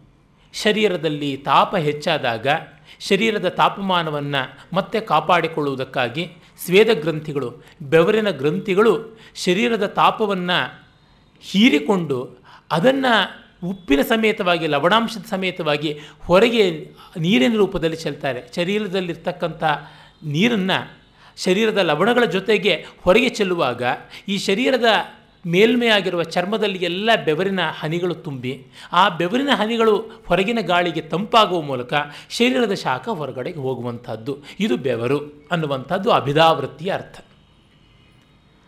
ಆದರೆ ಲಕ್ಷಣಾವೃತ್ತಿ ಏನರ್ಥ? ನೋಡಿ, ಆ ಕೆಲಸ ಮಾಡೋದ್ರೊಳಗೆ ಬೆವರು ಬಂತು ಅಂತ. ಅಂದರೆ ಶ್ರಮ ಆಯಿತು ಅಂತ ಅರ್ಥ. ಬೆವರು ಅನ್ನೋದಕ್ಕೆ ಶ್ರಮ ಅನ್ನುವ ಅರ್ಥ ಎಲ್ಲಿದೆ? ಅಭಿಧಾವೃತ್ತಿಯ ಅರ್ಥ ಇಲ್ಲ ಅಲ್ಲಿ. ವ್ಯಂಜನಾವೃತ್ತಿ ರನ್ನನ ಒಂದು ಪದ್ಯ. ಭೀಮ ವೈಶಂಪಾಯನ ಸರೋವರದ ತೀರದಲ್ಲಿ ನಿಂತುಕೊಂಡು ದಬಾಯಿಸ್ತಾ ಇದ್ದಾನೆ ಅವನನ್ನು. ಆವತ್ತು ಮಾಡಿದ್ದೇನಾಯಿತು ಇವತ್ತು ಮಾಡಿದ್ದೇನಾಯಿತು, ಈಗ ಹೋಗಿದ್ದೀಯಲ್ಲ, ಮೀನಿನಂತೆ, ಕಪ್ಪೆಯಂತೆ ಒಳಗೆ ಸೇರಿಕೊಂಡಿದ್ದೀಯಲ್ಲ, ಹೊರಗೆ ಬಾರು ಅನ್ನುವಾಗ ಆರವಮಂ, ನಿರ್ಜಿತ ಕಂಠೀರವಮಂ ನಿರಸ್ತ ಘನರ್ವಮಂ, ಕೋಪಾರುಣ ನೇತ್ರಂ ಕೇಳ್ ಕೇಳ್ದಾನೀರೊಳಗಿರ್ದುಂ ಬೆಮರ್ತನ್ ಉರಗ ಪತಾಕಂ. ಆರವಮಂ ಯಾವ ರವ? ಭೀಮನ ರವ, ಭೀಮನ ಕಂಠದ ಧ್ವನಿ. ಕಂಠೀರವಮಂ ಆರವಮಂ ನಿರ್ಜಿತ ಕಂಠೀರವಮಂ. ಅಂದರೆ ಸಿಂಹವನ್ನೇ ಗೆಲ್ಲುವಂಥ ಧ್ವನಿಯಲ್ಲಿ. ನಿರಸ್ತ ಘನರವಮಂ, ಮೋಡದ ಗುಡುಗನ್ನು ತಳ್ಳಿ ಹಾಕುವಂಥದ್ದು. ಕೋಪಾರುಣ ನೇತ್ರಂ, ಕೋಪದಿಂದ ಕೆಂಪಾದ ಕಣ್ಣುಗಳ ದುರ್ಯೋಧನ ಕೇಳ್ದು ಆ ನೀರೊಳಗಿರ್ದು. ಆ ನೀರು ಅಂದರೆ ಏನು? ವೈಶಂಪಾಯನ ಸರೋವರದ ನೀರು ಅಂತ ಅಭಿದಾವೃತ್ತಿ ಅರೆ ವ್ಯಂಜನಾವೃತ್ತಿಯಲ್ಲಿ ಆ ನೀರು. ವೈಶಂಪಾಯನ ಮುನಿ ವೇದವ್ಯಾಸನ ಶಿಷ್ಯ. ಒಬ್ಬ ಮುನಿಯ ಹೆಸರಿನ ಸರೋವರ ಮುನಿಯಂತೆ ತಂಪಾಗಿರುತ್ತೆ, ಪ್ರಸನ್ನವಾಗಿರುತ್ತೆ, ಗಂಭೀರ ಆಳವಾಗಿರುತ್ತೆ, ಮನೋಹರವಾಗಿರುತ್ತೆ, ಶಾಂತವಾಗಿರುತ್ತೆ. ಅಂಥ ನೀರಲ್ಲಿದ್ದು ಇವನಿಗೆ ನೀರೊಳಗಿದ್ದು ಬೆಮರ್ತನ್ ಬೆವರದ ಅಂದರೆ ಅವನಿಗೆ ಎಂಥ ಕೋಪ ಬಂತು ಅನ್ನುವುದು. ಇಲ್ಲಿ ಬೆವರು ಅನ್ನೋದಕ್ಕೆ ಕೋಪ ಅನ್ನುವಂಥ ಅರ್ಥ. ಅದು ಏನು ನೀರಲ್ಲಿದ್ದರೂ ಕೋಪ ಬರುವಂಥದ್ದು ಅಂದರೆ ಇನ್ನೆಂಥ ಬೆವರು ಅದು ಇನ್ನೆಂಥ ಕೋಪ ಅದು ಅಂತ. ಹೀಗಾಗಿ ಬೆವರು ಅನ್ನೋದಕ್ಕೆ ಬೆವರು ಅನ್ನೋ ಅರ್ಥವಲ್ಲ ನೀರೊಳಗಿದ್ದರೆ ಹೇಗ್ರಿ ಬೆವರುತ್ತೆ? ಅಭಿದಾವೃತ್ತಿಗೆ ಆಸ್ಪದವೇ ಇಲ್ಲ. ಅಂದರೆ ಇದು ಅತ್ಯಂತ ತಿರಸ್ಕೃತ ವಾಚ್ಯ ಧ್ವನಿ. ನೀರೊಳಗಿರ್ದುಂ ಬೆಮರ್ತನ್ ಅಂತ. ಇದು ಅಸಂಭೂತೋತ್ಪ್ರೇಕ್ಷೆ, ಅಸಂಭೂತ ಅತಿಶಯೋಕ್ತಿ ಅಂತ ಕೂಡ ಅಲಂಕಾರವಾಗಿ ಹೇಳಬಹುದು. ಹೀಗೆ ಬೆವರು ಅನ್ನೋದಕ್ಕೆ ಯಾವ ಡಿಕ್ಷನರಿಯೂ ಕೊಡದೇ ಇರುವಂಥ ಮೀನಿಂಗ್ ಬಂದುಬಿಟ್ಟಿದೆ. ಆ ಅನ್ನೋದಕ್ಕೆ ಯಾವ ಡಿಕ್ಷನರಿಯೂ ಕೊಡದೇ ಇರತಕ್ಕಂಥ ಮೀನಿಂಗ್ ಬಂದಿದೆ. Is it not non referential ಈಗ ಅಂದ್ಬಿಟ್ರೆ ಅದು ನಾನ್ ರೆಫರೆನ್ಷಿಯಲ್ ಅನ್ನೋ ಥರನೇ ಇದು ಅಷ್ಟೇ ಹೀಗಂದುಬಿಟ್ರೆ ನಾನ್ ರೆಫರೆನ್ಷಿಯಲ್ ನೃತ್ಯ ಅನ್ನೋ ಥರನೇ ಇದು ಅಷ್ಟೇ. ನಾವು ಭಾಷೆಗೆ ತುಂಬ ಕಟ್ಟು ಬಿದ್ದಿರುವ ಕಾರಣ ಭಾಷೆ ಮೂರ್ತವಾಗಿದೆ ಅಂದ್ಕೋತೀವಿ. ಅರೆ ಕಾವ್ಯ ಭಾಷೆ ಬೇರೆ, ಲೋಕ ಭಾಷೆ ಬೇರೆ. They are two different languages all together they are two different languages ಇದನ್ನು ಹಿರಿಯಣ್ಣನವರು ನೇರವಾಗಿ ಹೇಳಿಲ್ಲವಾದರೂ ಅವರ ಬರವಣಿಗೆಗಳ ಮೂಲಕ ಗೊತ್ತಾಗುತ್ತೆ. ಅದರಿಂದ ರಸಧ್ವನಿ ಸಿದ್ಧಾಂತ ಸಕಲ ಕಲಾ ಮೀಮಾಂಸೆಗೂ ಬುನಾದಿ ಕಲ್ಲು ಅಂತಾಗುತ್ತೆ. ಧ್ವನಿ ಎಂದರೆ ಇದೇ, ವ್ಯಂಜನ ವ್ಯಾಪಾರದ ಮೂಲಕ. ಹೇಳದೇ ಇದ್ದರೂ ಹೇಳದಂತೆ ಮಾಡುತ್ತಲ್ಲ ಅದು. ಹಿರಿಯಣ್ಣನವರು ಅದನ್ನು ಹೇಳ್ತಾರೆ it is the failure which succeeds ಅಂತ. ಧ್ವನಿ ಸೋತು ಗೆಲ್ಲುತ್ತೆ ಅಂತ. ಕಾರಣ ಅದು ಮಾಡದೇ ಇರುವಂಥದ್ದನ್ನೇ ಮಾಡಿ ತೋರಿಸ್ಬಿಡುತ್ತೆ. ಗಾಹ ಸತ್ತಸಯೇ ಅತ್ಯದ್ಭುತವಾದಂತಹ ಅಮರಕಾವ್ಯ. ಅಲ್ಲಿ ಏನೆಲ್ಲ ಬರುತ್ತೆ, ಇಷ್ಟೆಲ್ಲ ಸೊಗಸಾದಂಥ ಉಕ್ತಿಗಳು ಇವೆ ಅಂತಂದರೆ, ಗಂಡ ಹೆಂಡತಿಯರ ಪ್ರೀತಿಯನ್ನು ಇರುಳಿನ ದೀಪ ನೋಡ್ತಾ ಇತ್ತಂತೆ, ಎಣ್ಣೆ ಬತ್ತಿ ಹೋದರೂ ಅದು ಆರಲಿಲ್ಲ ಅಂತ. ಅಂದರೆ ಇವರ ಪ್ರೀತಿ ಎಷ್ಟು ದೊಡ್ಡದು ಅಂದರೆ ಪ್ರೀತಿ ಅನ್ನೋದಕ್ಕೆ ಸ್ನೇಹ ಅಂತಲೂ ಅರ್ಥ ಇದೆಯಲ್ಲ. ಅವರ ಪ್ರೀತಿಯನ್ನೇ ಸ್ನೇಹ ಅಂದರೆ ಎಣ್ಣೆ ಅಂತಲೂ ಅರ್ಥ. ಅದನ್ನು ಇಟ್ಟುಕೊಂಡು ಅದು ಬೆಳಗ್ತು ಅಂತ. ಮತ್ತು ಇವರ ಅನ್ಯೋನ್ಯ ದಾಂಪತ್ಯವನ್ನು ನೋಡೋದಕ್ಕೆ ನನಗೆ ಯಾವ ಸಹಾಯವೂ ಬೇಡ ಅಂತ ಬೆಳಗ್ತು. ಅಂದರೆ ಮತ್ತೆ ಮತ್ತೆ ಇವರ ಅನ್ಯೋನ್ಯ ದಾಂಪತ್ಯ ಎಷ್ಟು ದೊಡ್ಡದು ಅನ್ನೋದು ಎಣ್ಣೆ ಇಲ್ಲದ ದೀಪ ಬೆಳಗ್ತು ಅನ್ನುವ ಮೂಲಕ. ವ್ಯಂಗ್ಯವಾಗ್ತಾ ಇದೆ ಅಂದರೆ ಇದು ಧ್ವನಿ ಅಂತ. ಇವರ ಪ್ರೀತಿ ತುಂಬ ದೊಡ್ಡದು, ಮತ್ತೊಂದು ಅಂತ ಏನೂ ಹೇಳ್ತಾ ಇಲ್ಲ. ಎಣ್ಣೆ ತೀರಿದ್ರೂ ದೀಪ ಉರಿಯಿತು ಇವರ ಪ್ರೀತಿಯನ್ನು ನೋಡ್ತಾ. ಅಂದರೆ ಅಲ್ಲಿ ಗೊತ್ತಾಗುತ್ತಲ್ಲ. ಈ ರೀತಿಯಾದ ಸ್ವಾರಸ್ಯ ವ್ಯಂಜನ ವ್ಯಾಪಾರದ್ದು. ಅದನ್ನು ಧ್ವನಿ ಅಂತ ಕರಿತೀವಿ. ಈ ಧ್ವನಿಯಿಂದಲೇ ರಸ ಉಂಟಾಗುವಂಥದ್ದು. ಅವರ ಪ್ರೀತಿಯ ಮೂಲಕವಾಗಿ ನಮ್ಮಲ್ಲಿ ಉಂಟಾಗುವುದು ಆ ಒಂದು ಶೃಂಗಾರ ರಸದ ಭಾವನೆ. ಅದು ಆಗಬೇಕು. ಅದಕ್ಕೆ ಈ ರೀತಿಯಾದಂತಹ ಅದ್ಭುತವಾದ ಪರಿಷ್ಕಾರವನ್ನು ಹಿರಿಯಣ್ಣನವರು ಮಾಡಿಕೊಟ್ಟಿದ್ದಾರೆ. ಮತ್ತು ಅವರ ಸೌಂದರ್ಯ ಮೀಮಾಂಸೆಯ ಜೊತೆಗೆ ನೀತಿ, ಕಲೆ ಇವುಗಳ ಸಂಬಂಧ. ಕಲೆ ಮತ್ತು ಕಲೆಯ ಅಭಿವ್ಯಕ್ತಿ, ಕಲೆ ಮತ್ತು ಕಲೆಯ ವಸ್ತು ಇದೆಲ್ಲವನ್ನು ಕೂಡ ಚರ್ಚೆ ಮಾಡ್ತಾರೆ. ಅದನ್ನು ನಾವು ನೋಡೋಣ. ಇದೇ ಸಂದರ್ಭದಲ್ಲಿ ಅವರು ಸಂಸ್ಕೃತ ಸಾಹಿತ್ಯದ ಬಗ್ಗೆ ಸಾಹಿತ್ಯದ ಬಗ್ಗೆ ಹೇಳುವಂಥ ಕೆಲವು ಮಾತುಗಳನ್ನು ಗಮನಿಸಿದರೆ ಒಳ್ಳೆಯ ಪೀಠಿಕೆ ಆಗುತ್ತೆ ಇದಕ್ಕೆ ಅಂತ. ಅವರು ಸಂಸ್ಕೃತವನ್ನು ಯಾತಕ್ಕೆ ಅಧ್ಯಯನ ಮಾಡಬೇಕು ಅಂತ ಒಂದು ಪ್ರಶ್ನೆಯನ್ನು ಕೇಳ್ಕೋತಾರೆ. ಆ ಸಂದರ್ಭದಲ್ಲಿ ಅನೇಕ ವಿಚಾರಗಳನ್ನು ಹೇಳ್ತಾರೆ. ಸಾಮಾನ್ಯವಾಗಿ ನಮ್ಮಲ್ಲಿ ವೇದವೇ ಕಾವ್ಯ ಅಂತ ಹೇಳೋದುಂಟು ಇಲ್ಲಿಯೇ ನಮ್ಮ ಅಭಿಜ್ಞಾನದವರು ಕುಂಕುಮ ಕೇಸರ ಉಪನ್ಯಾಸ ಮಾಲಿಕೆಗಳಲ್ಲಿ ದೊಡ್ಡ ವಿದ್ವಾಂಸರಾದ ಪಾದೇಕಲು ನರಸಿಂಹ ಭಟ್ರನ್ನು ಕರೆಸಿದ್ರು. ಅವರು ವೇದವೇ ಕಾವ್ಯ ಅಂತ ಆರಂಭ ಮಾಡ್ತಾರೆ. ಅದು ಆದರ್ಶದ ಸ್ಥಿತಿಯಲ್ಲಿ ಸರಿಯೇ ಆದರೂ ಅದು ಅಷ್ಟಾಗಿ ವ್ಯಾವಹಾರಿಕವಾಗಿ ಕ್ಷೋಧಕ್ಷಮ ಅಲ್ಲ. ಫೀಸಿಬಲ್ ಅಲ್ಲ. ಯಾಕೆ ಅಂದರೆ ಹಿರಿಯಣ್ಣನವರು ತುಂಬ ಚೆನ್ನಾಗಿ ಹೇಳ್ತಾರೆ. ವೇದದ ಕೇಂದ್ರ ಮಾನವ ಅಲ್ಲ ದೇವರು. ವೇದದಲ್ಲಿ ಕಾವ್ಯಾತ್ಮಕವಾದ ಭಾಗಗಳು ಬೇಕಾದಷ್ಟಿವೆ.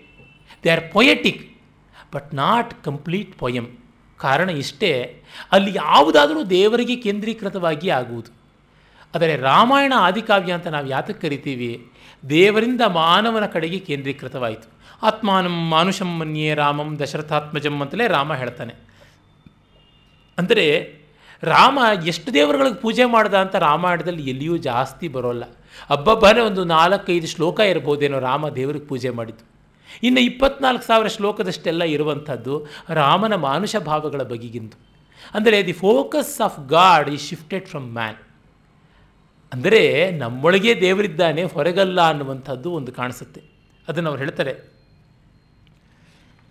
ಆ ಒಂದು ವ್ಯತ್ಯಾಸ ಆಯ್ತಲ್ಲ the second point which the above story signifies is far more important to my per present purpose the occasion which gave birth to shloka to which I have alluded was one intense pathos, and by placing it at the head of his Ramayana, Valmiki indicates to us what he considered to be the central theme of his poem. For the first time, so far as our knowledge goes, emotion was deliberately adopted as the subject matter of poetry.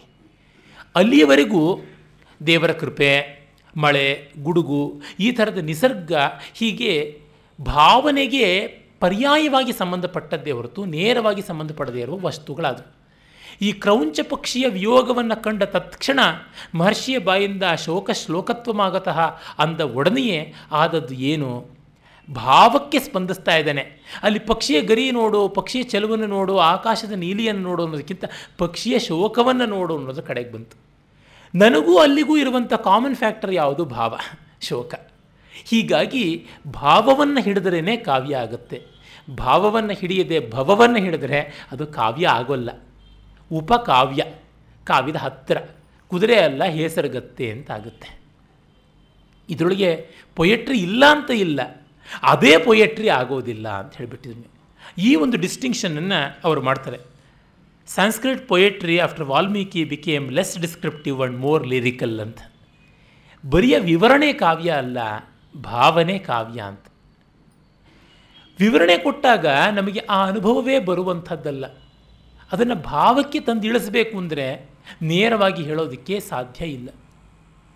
ಈಗ ನೋಡಿ ಭೋಜರಾಜ, ನಿನ್ನ ಕೀರ್ತಿ ತುಂಬ ದೊಡ್ಡದು, ಮೂರು ಲೋಕವನ್ನು ವ್ಯಾಪಿಸಿದೆ ಅದಕ್ಕೆ ಸಮಾನವಾದದ್ದು ಯಾವುದೂ ಇಲ್ಲ. ಅದು ಬಹಳ ಬೆಳ್ಳಗೆ ಇದೆ. ಧವಳವಾಗಿ ಹೊಳಿತಾ ಇದೆ. ತುಂಬ ತುಂಬ ಚೆನ್ನಾಗಿದೆ. ಎಷ್ಟು ತೂಗಿದ್ರೂ ಸಾಕಾಗೋದಿಲ್ಲ. ಅಂತೆಲ್ಲ ಹೇಳಿದ್ರೆ ಸಾಕು ಅಂತ ಅನಿಸುತ್ತೆ ಅಷ್ಟೇ ಅಪ್ಪ, ಇನ್ನೆಷ್ಟು ಹೇಳ್ತಾ ಇದೆಯಾ ಸಾಕು ಅಂತ? ವಿದ್ವದ್ ರಾಜಶಿಖಾಮಣೆ ತುಲಯಿತುಂ ಧಾತಾ ತ್ವದೀಯಂ ಯಶಃ, ಕೈಲಾಸಂ ತು ನಿರೀಕ್ಷ್ಯ ತಲ್ಲಘುತಯ ನಿಕ್ಷಿಪ್ತವಾನ್ ಪೂರ್ತಯೇ ಉಕ್ಷಾಣಂ ತದುಪರ್ಯುಮಾ ಸಹಚರಂ ತನ್ಮೂರ್ಧ್ನಿ ಗಂಗಾಜಲಂ ತಸ್ಯಾಗ್ರೆ ಫಣಿಪುಂಗವಂ ತದುಪರಿ ಸ್ಫಾರಂ ಸುಧಾದೀದಿತಿಂ. ಇದು ಒಂದು ಶ್ಲೋಕ.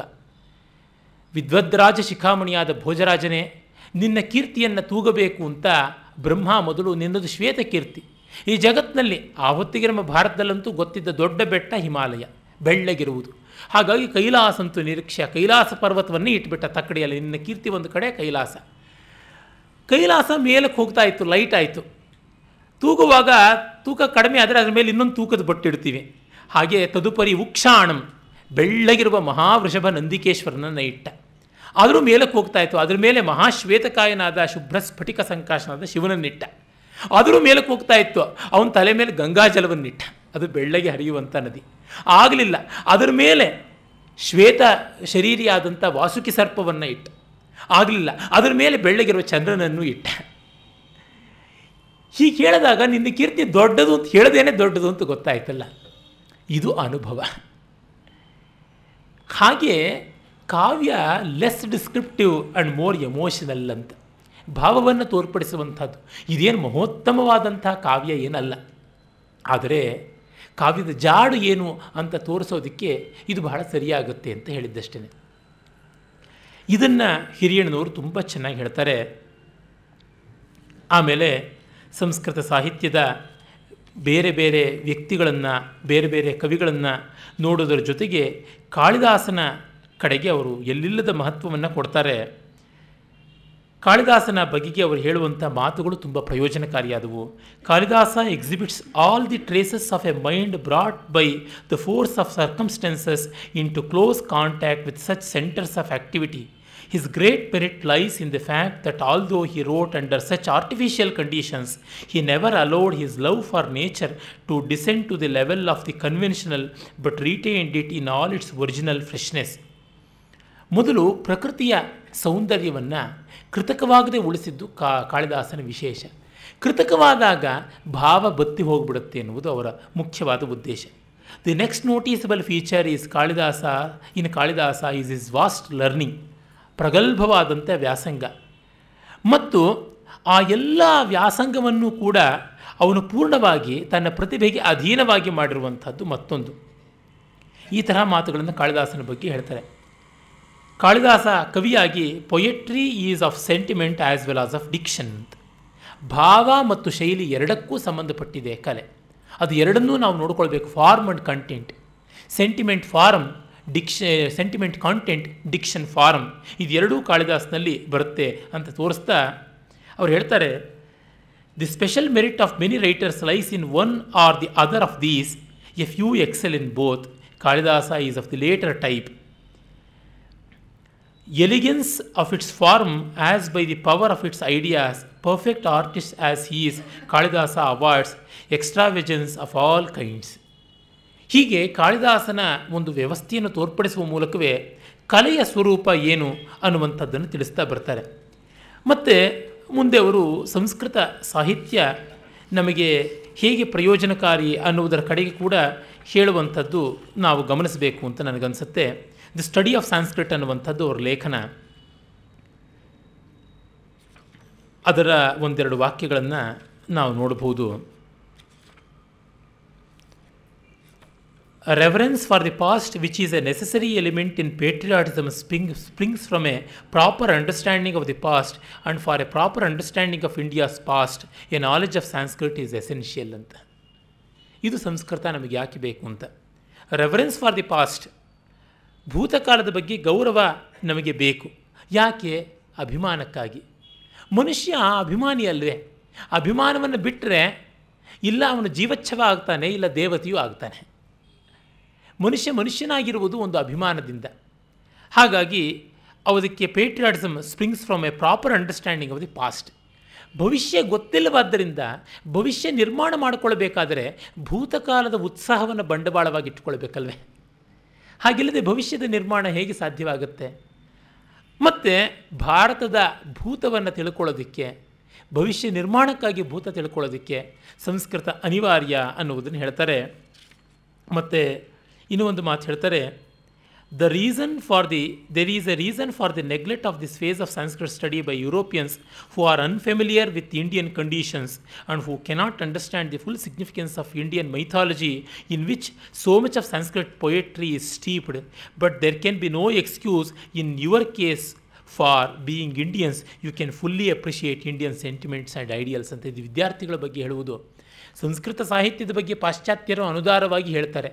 ಇವತ್ತು ಅವರಿಗೆ ಸಂಸ್ಕೃತ ಸಾಹಿತ್ಯದಲ್ಲಿ ಏನೋ ಬಹುನಾಮ ಬರೆಯೋಕ್ಕೆ ಬರೋಲ್ಲ.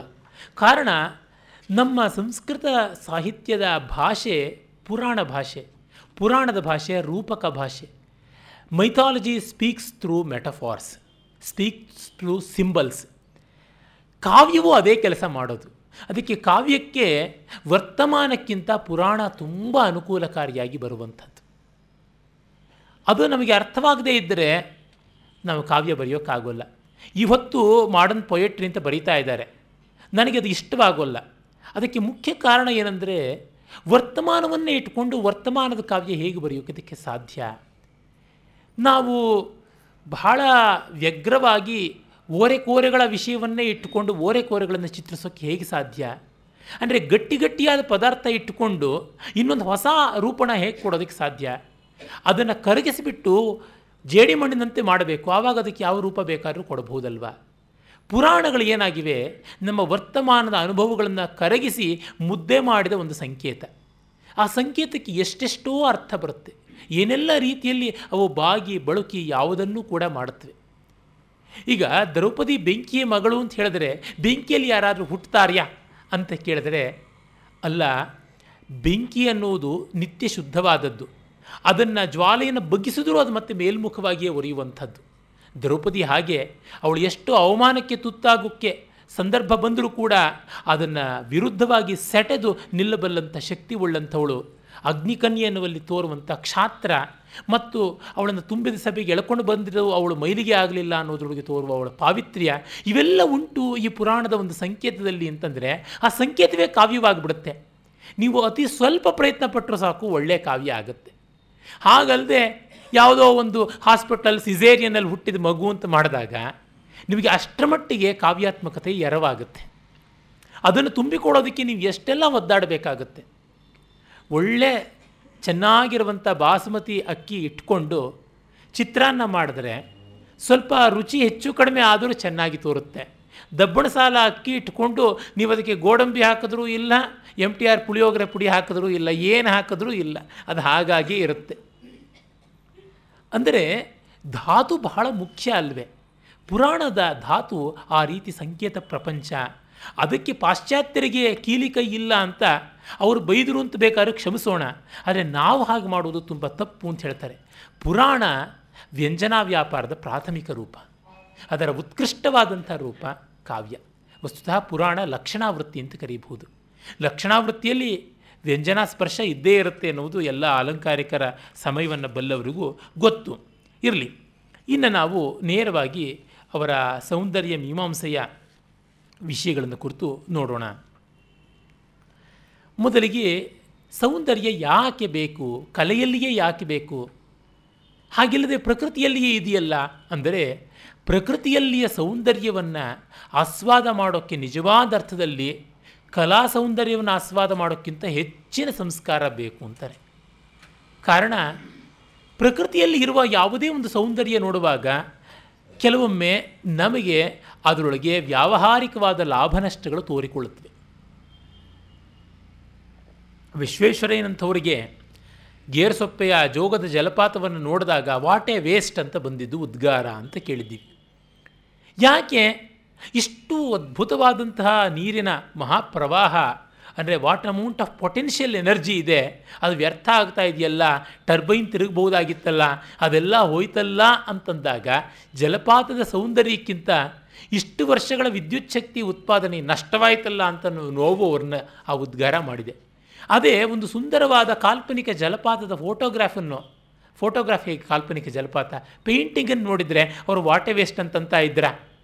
ಬಣ್ಣಗಳ ಬಗ್ಗೆ ಹೇಳ್ಬೋದಾಗಿತ್ತೋ ಏನೋ, ಗೋಡೆಗೆ ಬೆಳಿಬೋದಾಗಿತ್ತಲ್ಲ ಅಂತ. ಅಷ್ಟ ಅರಸಿಕರಲ್ಲವೇನೋ ಅನಿಸುತ್ತೆ. ನಮಗೆ ಮಾರ್ಕೆಟಲ್ಲಿ ಗಾಡಿಯಲ್ಲಿ ತಳ್ಳುಗಾಡಿಯಲ್ಲಿ ಬರ್ತಾ ಇರತಕ್ಕಂಥ ಸೇಬಿನ ಹಣ್ಣುಗಳನ್ನು, ಮೂಸಂಬಿ ಹಣ್ಣುಗಳನ್ನು ನೋಡಿದಾಗ ಎಷ್ಟು ಸುಂದರವಾಗಿದೆ ಅನ್ನೋದಕ್ಕಿಂತ ಎಷ್ಟು ರುಚಿಯಾಗಿರುತ್ತಲ್ವಾ ತಿಂದರೆ ಎನ್ನುವ ಭಾವ ಬರಬಹುದು.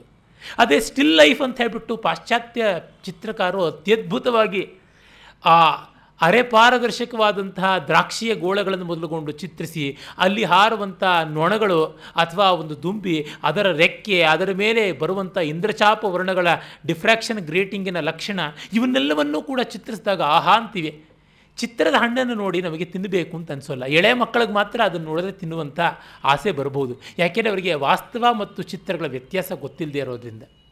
ನಮಗೆ ಕುದುರೆ ನೋಡಿದ್ರೆ ಕಾಲು ನೋವುತ್ತಾ ಇದೆ, ಕುದುರೆ ಹತ್ಕೊಂಡು ಹೋಗ್ಬೋದು ಅನಿಸ್ಬೋದು. ಆದರೆ ಚಿತ್ರತುರಗವನ್ನು ನೋಡಿದ್ರೆ ಹಾಗನ್ನಿಸೋದಿಲ್ಲ ಅಂದರೆ ಪ್ರಕೃತಿಯನ್ನೇ ಕಂಡು ಆನಂದ ಪಡುವುದಕ್ಕೆ ನಮ್ಮ ಯುಟಿಲಿಟೇರಿಯನ್ ಮೈಂಡ್ ಅಂತ ಯಾವುದಿದೆ? ವಾಸ್ತವೋಪಯೋಗಿಯಾಗಿ ಸೀಮಿತವಾದಂಥ ಸಂಕುಚಿತ ಬುದ್ಧಿ ಅಡ್ಡ ಬರಬಹುದು. ಅರೆ ಕಲೆಯಲ್ಲಿ ಹಾಗಾಗೋದಿಲ್ಲ. ಅದಕ್ಕಾಗಿ ಕಲೆ ನಮಗೆ ಬೇಕು. ಹಾಗಾಗಿ ನಿಸರ್ಗ ಸೌಂದರ್ಯಕ್ಕೂ, ಕಲಾ ಸೌಂದರ್ಯಕ್ಕೂ ಭಿನ್ನತೆ ಇದೆ ಅಂತ ಹೇಳ್ತಾರೆ. ಮತ್ತು ಒಂದು ಮಾತು ನಿಸರ್ಗ ಸೌಂದರ್ಯ ಎಲ್ಲ ಕಡೆಯಲ್ಲಿಯೂ ಚೆನ್ನಾಗಿರುತ್ತೆ ಅಂತ ಹೇಳೋಕ್ಕಾಗೋದಿಲ್ಲ. ಕಾವ್ಯ ಸೌಂದರ್ಯ, ಕಲಾ ಸೌಂದರ್ಯವೂ ಹಾಗೆ ಅಲ್ವಾ ಅಂತ ಅನ್ಬೋದು. ಆದರೆ ಸಾಕಷ್ಟು ವಿಸ್ತಾರ ಇರುತ್ತೆ. ನಾವು ತುಂಬ ಚೆನ್ನಾಗಿ ಯಾಣ ನೋಡೋದಕ್ಕೆ ಹೋಗ್ತೀವಿ. ಉತ್ತರ ಕನ್ನಡದ ಅದ್ಭುತವಾದಂಥ ಒಂದು ವಿಲಕ್ಷಣ ಶಿಲಾ, ಅಖಂಡವಾದಂಥ ಶಿಲೆಯ ಶೈಲ ಅದು. ಆಗ ಅಲ್ಲಿ ಗುಟ್ಕಾಗಳನ್ನು, ಮತ್ತೆರಗ ಪೆಪ್ಸಿ, ಕೋಲಾ ಇತ್ಯಾದಿಗಳ ಡಬ್ಬಿಗಳನ್ನು ಆಮೇಲಿಂದ ಬಿಸ್ಲೇರಿ ಬಾಟ್ಲುಗಳನ್ನು ರಾಶಿ ರಾಶಿಯಾಗಿ ಎಸ್ದಿರೋದು ನೋಡಿದಾಗ ಛಿ, ಇಂಥದ್ದು ಅಂತ ಜುಗುಪ್ಸೆನೂ ಉಂಟಾಗುತ್ತೆ. ನಿಸರ್ಗ ಸೌಂದರ್ಯವನ್ನು ಉಪಭೋಗ ದೃಷ್ಟಿಯಿಂದ ನೋಡುವವರು, ಅದನ್ನು ಹಾಳು ಮಾಡುವವರು ಇಬ್ಬರೂ ಇರ್ತಾರೆ. ಯಾವುದೋ ಒಂದು ಸುಂದರವಾದಂಥ ಪ್ರಕೃತಿ ಹಾಗೇ ನೋಡೋದಕ್ಕಿಲ್ಲದೆ ಮಧ್ಯದಲ್ಲಿ ಒಂದು ಲೈಟ್ ಕಂಬ ಅಡ್ಡ ಬಂದುಬಿಟ್ಟಿರುತ್ತೆ. ಅಮೇರಿಕದ ನಯಾಗರ ಜಲಪಾತವನ್ನು ನೋಡಿ ಮೆಚ್ಚಿಕೊಳ್ಳೋರು ತುಂಬ ಜನ ಇರಬಹುದು ಆದರೆ ಆ ನಯಾಗರದ ಮೇಲೆ ಮಾನವ ನಿರ್ಮಿತವಾದಂಥ ಲೈಟ್ಗಳನ್ನು ಅವುಗಳನ್ನು ಇವುಗಳನ್ನು ಬಿಟ್ಟು ಬಿಟ್ಟಾಗ ಅದು ಯಾಕೋ ಜಲಪಾತದ ಸಹಜ ಸೌಂದರ್ಯವನ್ನು ಕಡಿಮೆ ಮಾಡ್ತಾ ಇದೆ ಅಂತ ಅನಿಸ್ಬೋದು ಈಗ ಬೃಂದಾವನ್ ಗಾರ್ಡನ್ಸ್ ಎಷ್ಟೇ ಚೆನ್ನಾಗಿದ್ದರೂ ಮಾನವನ ಕೈವಾಡ ಕಾಣಿಸ್ತಾ ಇರೋದ್ರಿಂದ ಅಲ್ಲಿ ನೀರಿನ ಹರಿವಿಗಿಂತ ಹೆಚ್ಚಾಗಿ ಈ ಬೆಳಕು ನೆರಳುಗಳ ಚೆಲ್ಲಾಟವೇ ದೊಡ್ಡದಾಗಿ ತೋರುತ್ತೆ. ಹೀಗಾಗಿ ನಿಸರ್ಗವನ್ನು ನಿಸರ್ಗವಾಗಿಯೇ ನೋಡುವುದಕ್ಕೆ ಅಲ್ಲಿ ಇಲ್ಲಿ ಒಂದಷ್ಟು ಅಲ್ಲಿರುವ ಕೊರತೆ ಮತ್ತು ಮಾನವನ ಕೈವಾಡದಿಂದ ಅದು ಕಲೆಯಾಗಿ ಪರಿವರ್ತಿತ ಆಗೋದು ಅಥವಾ ಕೊಲೆಯಾಗಿ ಪರಿವರ್ತಿತವಾಗಿರೋದು ಎರಡು ರೀತಿಯಲ್ಲಿಯೂ ಭಂಗಕಾರಕವಾಗುತ್ತೆ ಡಿಸ್ಟ್ರಾಕ್ಷನ್ ಮಾಡುತ್ತೆ. ಹಾಗಾಗಿ ಕಲೆಯ ಸೌಂದರ್ಯದ ದಾರಿ ಬಹಳ ವಿಶಿಷ್ಟವಾದದ್ದು ಅಂತ. ಮತ್ತು ಅಲ್ಲಿ ಸ್ವಾರ್ಥ ಎದ್ದು ಬರೋಕ್ಕೆ ಕಾರಣ ಇಲ್ಲ. ಅದರೊಳಗೂ ಸ್ವಾರ್ಥ ಕಾಣುವಂಥವರಿದ್ದಾರೆ. ಅಂಥ ಕಲಾ ವೈಮುಖ್ಯ ಇರುವಂಥವರಿಗೆ ಲೋಕದಲ್ಲಿ ಕೀಲಿತರಾದವರಿಗೆ ಏನನ್ನೂ ಹೇಳೋದಕ್ಕೆ ಸಾಧ್ಯ ಇಲ್ಲ. ಸಿನಿಮಾದಲ್ಲಿ ಹೀರೋಯಿನ್ ಯಾವುದೋ ಸೀರೆ ಉಟ್ಕೊಂಡು ಬಂದಾಗ, ನನ್ನ ಹತ್ರ ಆ ಸೀರೆ ಇರಬೇಕಾಗಿತ್ತು ಅಂತಲೋ ನನ್ನ ಹತ್ರ ಇರೋ ಸೀರೆ ಇದಕ್ಕಿಂತ ಚೆನ್ನಾಗಿದೆ ಅಂತಲೋ ಅಂದುಕೊಂಡು ಸಿನಿಮಾ ನೋಡೋರಿಗೆ ಸಿನಿಮಾ ಕಾಣಿಸಿರೋದಿಲ್ಲ, ಸೀರೆ ಕಾಣಿಸಿರುತ್ತೆ ಅಷ್ಟೇ ಅಂಥ ಒಂದು ಗಾನ್ ಕೇಸ್ಗಳನ್ನು ಬಿಟ್ಬಿಡೋಣ. ಅರೆ ಸಾಮಾನ್ಯವಾಗಿ ನೋಡಿದಾಗ ಸೀರೆ ಅಂಗಡಿನಲ್ಲಿ ಸೀರೆ ನೋಡೋದಕ್ಕೂ, ಸಿನಿಮಾ ನಾಟಕದಲ್ಲಿ ಸೀರೆ ನೋಡೋದಕ್ಕೂ ಸಾಕಷ್ಟು ವ್ಯತ್ಯಾಸ ಇದೆ. ಸೀರೆ ಅಂಗಡಿಯಲ್ಲಿ ಸೀರೆ ಕಾಡುವಷ್ಟು ಸಿನಿಮಾ ನಾಟಕದಲ್ಲಿ ಕಾಡೋಲ್ಲ ಅನ್ನುವುದನ್ನು ಇಟ್ಟುಕೊಂಡ್ರೆ ಮೇಲು. ಹಿರಿಯಣ್ಣನವರು ರಕ್ಷಿತರಾಗ್ತಾರೆ, ಸತ್ಯವೂ ರಕ್ಷಿತವಾಗುತ್ತೆ. ಆಮೇಲೆ ಅವರು ಮತ್ತೊಂದು ವಿಷಯವನ್ನು ತೆಗೆದುಕೊಳ್ತಾರೆ. ಕಲೆ ಒಂದು ಮೌಲ್ಯವಾಗಿ ಕೂಡ ಗ್ರಾಹ್ಯ. ಯಾಕೆ? ಬಯಕೆ ಇಲ್ಲದೆ ಮೆಚ್ಚುಗೆ ಇರುತ್ತೆ. ಪ್ರಕೃತಿಯಲ್ಲಿ ಮತ್ತೊಂದು ಕಡೆ ಬಯಕೆ ಇದ್ದು ಮೆಚ್ಚುಗೆ ಬಂದಾಗ ಅದು ರಾಗದ್ವೇಷಾತ್ಮಕವಾಗುತ್ತೆ. ಕಲೆಯಲ್ಲಿ ನೋಡಿ ಎರಡು ಅಂಶಗಳು ಇರೋದಿಲ್ಲ. ಸತ್ಯಾಸತ್ಯಗಳ ಗೀಳು ಇರೋಲ್ಲ, ರಾಗದ್ವೇಷಗಳ ಗೀಳು ಇರೋದಿಲ್ಲ. ಕೆಲವರು ಕೇಳೋದುಂಟು, ಇದು ನಿಜವಾಗಿ ನಡೆದದ್ದ ಕಥೆ ಅಂತ. ದಟ್ ಈಸ್ ನಾನ್ ಸೆನ್ಸ್ ಅಂತ ಹೇಳಬೇಕಾಗುತ್ತೆ ಒಬ್ಬ ನಿಜವಾದ ಲೇಖಕ. ನಿಜವಾಗಿ ನಡೆದದ್ದೋ ಓಡೋಗಿದ್ದೋ, ಅದು ಯಾಕೆ? ನಿಮಗೆ ಇದು ಸಂಭವನೀಯವಾಗಿ ತೋರ್ತಾ ಇದೆಯಾ ಇಲ್ವಾ? ಈಗ ರಾಮಾಯಣ ಓದ್ಬಿಟ್ಟು, ರಾಮಾಯಣ ನಿಜವಾಗಿ ನಡೆದದ್ದೇ ಇಲ್ಲವೇ ಅಂತ ನನ್ನನ್ನಂತೂ ಒಂದು ಸಾವಿರ ಜನ ತಲೆ ತಿಂದಿದ್ದಾರೆ, ಕಡಿಮೆ ಕಡಿಮೆ ಅಂತಂದರೆ. ಈ ವೇದಿಕೆಯಲ್ಲಿ ಮಾತಾಡುವಾಗಲೇ ಎಷ್ಟೋ ಜನ ಫೋನ್ ಮಾಡಿ ಕೇಳ್ತಾರೆ, ಮಹಾಭಾರತ ನಡೆದದ್ದೇ, ಓಡಿದ್ದೆ, ಸುಸ್ತಾಗಿ ಕೂತ್ಕೊಂಡಿದ್ದೆ, ಈ ಥರದ್ದೆಲ್ಲ ಕೂಡ ಅಂದರೆ ಸತ್ಯಾಸತ್ಯಗಳ ಬಗ್ಗೆ ತಲೆ ಕಾವ್ಯದಲ್ಲೂ ಕೆಡಿಸ್ಕೋತಾರೆ ಅಂದರೆ ಅವರು ಇನ್ನೆಷ್ಟು ಅವರ ತಲೆಯಲ್ಲಿ ಅದೆಷ್ಟು ಕೆ ಜಿ ಜೇಡಿ ಮಣ್ಣಿದೆ ಅಂತ ಗೊತ್ತಾಗೋದಿಲ್ಲ. ಅದು ಅದಕ್ಕೆ ಕಾರಣ ಏನಂದರೆ ನಮ್ಮ ಲೋಕದ ಜೊತೆಗೆ ಅಷ್ಟು ಬರ್ಬರವಾಗಿ ಅಂಟುಕೊಂಡು ಬಿಟ್ಟಿದ್ದೀವಿ. ಲೋಕ ದಾಸ್ಯ, ಲೋಕಕ್ಕೆ ನಾವು ಬರಗೆಟ್ಟು ಬಾಂಡೆಡ್ ಲೇಬರ್ಸ್ ಆಗಿರೋದಕ್ಕೆ ಅದು ದೊಡ್ಡ ನಿದರ್ಶನವಾಗಿ ತೋರುತ್ತೆ. ಸತ್ಯಾಸತ್ಯಗಳಲ್ಲಿಯೇ ಯೋಚನೆ ಮಾಡ್ತೀವಿ. ಸಂಭಾವ್ಯದ ಕಡೆಗೆ ಯೋಚನೆ ಮಾಡುವುದು ಕಲೆ. ಸಂಭಾವನಾ ಅನ್ನುವುದು ಉತ್ಪ್ರೇಕ್ಷಾಲಂಕಾರದ ಲಕ್ಷಣ. ಸ್ಯಾತ್ ಸಂಭಾವನಾ ಉತ್ಪ್ರೇಕ್ಷಾಯಾಮ್ ಅಂತ. ಸಂಭಾವನೆ ಅಂದರೆ ಪಾಸಿಬಿಲಿಟಿ ಆ ಪಾಸಿಬಿಲಿಟಿಯೇ ಕಲೆಯ ಒಂದು ಭಾಷೆ ಕೂಡ ಹೌದು. ಕಲೆ ಉತ್ಪ್ರೇಕ್ಷೆಯಲ್ಲಿಯೇ ಮಾತಾಡುವಂಥದ್ದು, ಉತ್ ಮೇಲಕ್ಕೆ ಪ್ರೇಕ್ಷೆ ನೋಡುವುದು an elevated view a higher vision ಅನ್ನುವುದು ಅದರ ಅರ್ಥ. ಮತ್ತು ಅದಕ್ಕೆ ರಾಗದ್ವೇಷಗಳ ಗೀಳು ಇರೋದಿಲ್ಲ. ರಾವಣ ಒಳ್ಳೆಯವನ ಕೆಟ್ಟವನ? ದುರ್ಯೋಧನ ಒಳ್ಳೆಯವನ ಕೆಟ್ಟವನ ಅನ್ನುವುದನ್ನು ತೀರ್ಮಾನ ಮಾಡೋದಕ್ಕೆ ಮಹಾಭಾರತ ಬಂದದ್ದಲ್ಲ. ಆದರೆ ನಮ್ಮ ಅರಿವಿಲ್ಲದೇ ಅದು ಆಗುತ್ತದೆ ಅನ್ನೋದು ಮುಂದಿನ ಮಾತು. ಅದಕ್ಕೆ ಆಮೇಲೆ ಬರ್ತೀನಿ. ಆದರೆ ನಮಗೆ ದುರ್ಯೋಧನನ ಬಗ್ಗೆ ಕಲಾತ್ಮಕವಾಗಿ ಇಷ್ಟ ಇರುತ್ತೆ. ಮೌಲ್ಯಾತ್ಮಕವಾಗಿ ಇಷ್ಟ ಇಲ್ಲದೆ ಇರ್ಬೋದು. Morally Duryodhana is wrong but aesthetically Duryodhana's character is right ಇದು ಕಲೆಯಲ್ಲಿ ಆಗ್ತಾ ಇರುತ್ತೆ. ಅದಕ್ಕೆ ನೋಡಿ, ಆ ವಿಲನ್ ತುಂಬ ಚೆನ್ನಾಗಿ ಮಾಡಿದ್ದಾನೆ ಅದಕ್ಕೆ ಎರಡನೇ ಸರ್ತಿ ನಾನು ಸಿನಿಮಾ ನೋಡೋಕೆ ಹೋಗ್ತೀನಿ ಅಂತ ಅನ್ನೋರು ಎಷ್ಟೋ ಜನ ಇರ್ತಾರೆ. ಕಾರಣ ಆ ಕೆಮಿಡಿಯನ್ ಟೈಪ್ ಆಫ್ ವಿಲನ್ ಮಾಡಿರುವಂಥದ್ದು ಬಹಳ ಚೆನ್ನಾಗಿದೆ. ಮೃಚ್ಛಕಟಿಕವನ್ನು ಓದ್ದವರು ಯಾರೂ? ಶಕಾರನ ಪಾತ್ರವನ್ನು ಮೆಚ್ಚದೇ ಇರೋಕ್ಕಾಗೋಲ್ಲ. ಅಂದರೆ ರಾಗದ್ವೇಷಗಳು ಯಾವುದಿವೆ? ಒಳಿತು ಕೆಡಕುಗಳಿಂದ ಉಂಟಾಗುವ ರಾಗದ್ವೇಷಗಳು ಅದು ಕಲೆಯಲ್ಲಿ ಬರೋದಿಲ್ಲ. ಹಾಗಾಗಿ ಇದರಿಂದ ನಿನ್ನೆಯೇ ನಾನು ಹೇಳಿದ್ದೆ, ಭಾರತೀಯ ದರ್ಶನಗಳ ಪ್ರಕಾರ ಸತ್ಯಕ್ಕೆ ಸರ್ವೋಚ್ಚವಾದ ಮೌಲ್ಯ ಇಲ್ಲ. ಸಚ್ಚಿದಾನಂದಕ್ಕೆ ಮಾತ್ರ. ಅದರಿಂದ ಗಾಂಧಿ ಜಾಗ ಎಲ್ಲಿ ಹೋಗುತ್ತೆ ಅನ್ನೋದನ್ನು ನಾನು ಹೇಳಿದ್ದೆ. ಗಾಂಧಿ ಈಸ್ ಹೈಲಿ ಕ್ರಿಶ್ಚಿಯನ್ ಆ ದೃಷ್ಟಿಯಿಂದ ಹೈಲಿ ವೆಸ್ಟರ್ನ್ ಅವರು ಎಷ್ಟು ಖಾದಿ ಉಟ್ಕೊಂಡಿದ್ರು, ಎಷ್ಟು ಜುಟ್ಟು ಬಿಟ್ಟುಕೊಂಡಿದ್ರು ಎಷ್ಟು ದಂಡಿಯಾತ್ರೆ ಮಾಡಿದ್ರು, ಎಷ್ಟು ರಘುಪತಿ ರಾಘವ ರಾಜಾರಾಮ್ ಅಂತಂದರು, ಹದಿನಾರಾಣೆ ಭಾರತೀಯತೆ ದಾರ್ಶನಿಕವಾಗಿ ಅವರಲ್ಲಿಲ್ಲ. He is religious he is moralist not spiritual not at all philosophical ಅವರ ಘನತೆ ಬೇರೆ ವಿಷಯಗಳಲ್ಲಿ ಬೇಕಾದಷ್ಟು ಇರಬಹುದು ಕಲೆಯನ್ನು ಮೆಚ್ಚೋಕ್ಕಾಗಲಿಲ್ಲ ಅವರಿಗೆ ಇದೇ ಕಷ್ಟದಿಂದಾಗಿ. ಕಲೆಯನ್ನು ವಾಸ್ತವವಾಗಿ ನೋಡೋಕ್ಕೆ ಹೋದರು. ಅದರಿಂದಲೇ ನೀತಿ ಹೇಳುವಂಥ ಕಲೆಯೇ ದೊಡ್ಡದು ಅಂತ ಆಯಿತು ಅವರಿಗೆ. ಸತ್ಯ ಹರಿಶ್ಚಂದ್ರ ಹರಿಶ್ಚಂದ್ರ ಸತ್ಯ ಹೇಳ್ದ ಅಂತ ದೊಡ್ಡದೇ ಆಯ್ತೆ ಹೊರತುನುವೆ. ಹರಿಶ್ಚಂದ್ರನ ಭಾವನೆಗಳು, ಚಂದ್ರಮತಿಯ ಭಾವನೆಗಳು ಅವರಿಗೆ ಅಷ್ಟು ದೊಡ್ಡ ಮುಖ್ಯವಾಗಿ ಕಾಣಿಸಲಿಲ್ಲ. ಕೆ. ಎ. ಮುನ್ಷಿಯವರ ಪೃಥ್ವಿ ವಲ್ಲಭವನ್ನು ಅವರು ಬಹಳ ವಿರೋಧಿಸಿದ್ರು. ಕಲೆಯ ಒಂದು ಸಂಭಾವನೆ ಅಂತ ಅನ್ನೋದು ಅವರು ಮೆಚ್ಚುಗೆ ಮಾಡಿಕೊಳ್ಳಿಲ್ಲ. M S. ಸುಬ್ಬಲಕ್ಷ್ಮಿಯವರ ಭಜನ್ಸ್ ಇಷ್ಟವಾದಷ್ಟು ಆಲಾಪನೆ ಇಷ್ಟವಾಗಲಿಲ್ಲ. ಭಜನ್ಸ್ ದೇವರ ಬಗ್ಗೆ ಇರುವಂಥದ್ದು ಅಂತ. ಭಜನೆ ಕೇಳಿದ್ರೆ ಪುಣ್ಯ ಬರುತ್ತೆ ಅನ್ನೋ ದೃಷ್ಟಿಯಿಂದ ಅವರು ಸಂಗೀತ ಕೇಳಿದ್ರೆ ಹೊರತುನುವೆ, ಸಂಗೀತ ಕೇಳಿದ್ರೆ ಆನಂದವಾಗುತ್ತೆ ಅನ್ನುವಂಥ ದೃಷ್ಟಿಯಿಂದ ಅಲ್ಲ ಅಂತ. ಬಿ ಜಿ ಎಸ್ ಸ್ವಾಮಿಯವರು ಒಂದು ಕಡೆ ಬರೀತಾರೆ, ಅವರು ಓದ್ತಾ ಇದ್ದ ನ್ಯಾಷನಲ್ ಕಾಲೇಜಲ್ಲಿ ಕಡಲೆಕಾಯಿ ಕೊಡ್ತಾ ಇದ್ರಂತೆ. ಇವ್ರು ಹೋಗ್ಬಿಟ್ಟು ಕೇಳಿದ್ರಂತೆ, ನೀವು ಕಡಲೆಕಾಯಿ ಬೆಲ್ಲ ಕೊಡ್ತೀರಾ? ಬೆಲ್ಲದ ಪಾಕಕ್ಕೆ ಕಡಲೆಕಾಯಿ ಬೀಜ ಹಾಕ್ಬಿಟ್ಟು ಪಾಕಂ ಪಪ್ಪು ಟಾಫಿ ಥರ ಮಾಡಿದ್ರೆ ಟಿಕ್ಕಿ ತುಂಬ ಜನಕ್ಕೆ ಚಿಕ್ಕಿ ಅಂತ ಹೇಳ್ತಾರಲ್ಲ, ಅದು ಭಾಳ ಮಕ್ಕಳು ಸವಿಯುತ್ತವೆ ಅಂತ. ಇಲ್ಲ ಇಲ್ಲ, ಗಾಂಧೀಜಿ ಹೀಗೆ ತಿಂತಾಯಿದ್ರು ಅಂತ. ಅವ್ರು ಬರೀತಾರೆ, ಗಾಂಧೀಜಿ ತಿಂತಾ ಇದ್ದಿದ್ದಕ್ಕೋಸ್ಕರ ಇವರು ಕಡಲೆಕಾಯಿ ಬೇಕು ನನಗೆ ಕಡಲೆಕಾಯಿ ರುಚಿಯಾಗಿದೆ, ಪೌಷ್ಟಿಕವಾಗಿದೆ ಅಂತ ಅದಕ್ಕೆ ನನಗೆ ಬೇಕು ಅಂತ. ಅಂದರೆ ಮೌಲ್ಯ ದೃಷ್ಟಿಗಿಂತಲೂ ಹೆಚ್ಚಾಗಿ ಆರಾಧನೆಯ ದೃಷ್ಟಿಯೇ ಆಗಿಬಿಟ್ರೆ ಇಂಥದ್ದೆಲ್ಲ ಅಸಂಗತಗಳಾಗ್ತಾ ಇರ್ತವೆ ಅಂತ. ಹಿರಿಯಣ್ಣನವರು ಶೀತಲ ಮನೋಹರವಾದ ತಾಟಸ್ಥ್ಯದಿಂದ ಇಂಥವನ್ನೆಲ್ಲ ಅಲ್ಲಲ್ಲಲ್ಲಿ ಧ್ವನಿಸ್ತಾ ಹೋಗ್ತಾರೆ. ಬಾಯಿ ಬಿಟ್ಟು ಹೇಳಲ್ಲ ಅವ್ರು ನನ್ನಷ್ಟು ಕೆಳಮಟ್ಟದವರಲ್ಲ. ನಾನು ತುಂಬ ವಾಚ್ಯ ಮಾಡ್ತಾ ಇದ್ದೀನಿ ಅಷ್ಟೇ ಆದರೆ ಕಲೆಗೆ ಸತ್ಯಾಸತ್ಯಗಳ, ರಾಗದ್ವೇಷಗಳ ಹಂಗು ಲಂಗು ಲಗಾಮು ಇಲ್ಲ. ಹಾಗಾದರೆ ಅದು ಹೇಳುವುದು ಸುಳ್ಳೆ? ಅದು ರಾಗದ್ವೇಷಗಳನ್ನು ವೃದ್ಧಿ ಮಾಡುವಂಥದ್ದು ನಿಜವೇ ಅಂದರೆ ಅಲ್ಲ. ಇಟ್ ಈಸ್ ನಾಟ್ ಕನ್ಸರ್ಡ್ ಅಂದರೆ ಇಟ್ ಈಸ್ ಅಪೋಸ್ ಟು ಅಂತಲ್ಲ ಇಟ್ ಈಸ್ ಬಿಯಾಂಡ್ ಅಂತ ಅರ್ಥ. ಅವರು ಎಸ್ ಎಲ್ ಸಿ ಕ್ಲಾಸಲ್ಲಿ ಕೂತಿಲ್ಲ ಅಂದರೆ ಅವ್ರು ಏನು ಒಂಬತ್ತನೇ ಕ್ಲಾಸಲ್ಲೇ ಇದ್ದಾರೆ ಅಂತಲೇ ನಿರಕ್ಷರ ಕುಕ್ಷಿಗಳಂತೆಲ್ಲ ಅವರು ಡಾಕ್ಟ್ರೇಟ್ ಮಾಡಿ ಮುಗಿಸಿದ್ದಾರೆ ಅಂತ ಅರ್ಥ.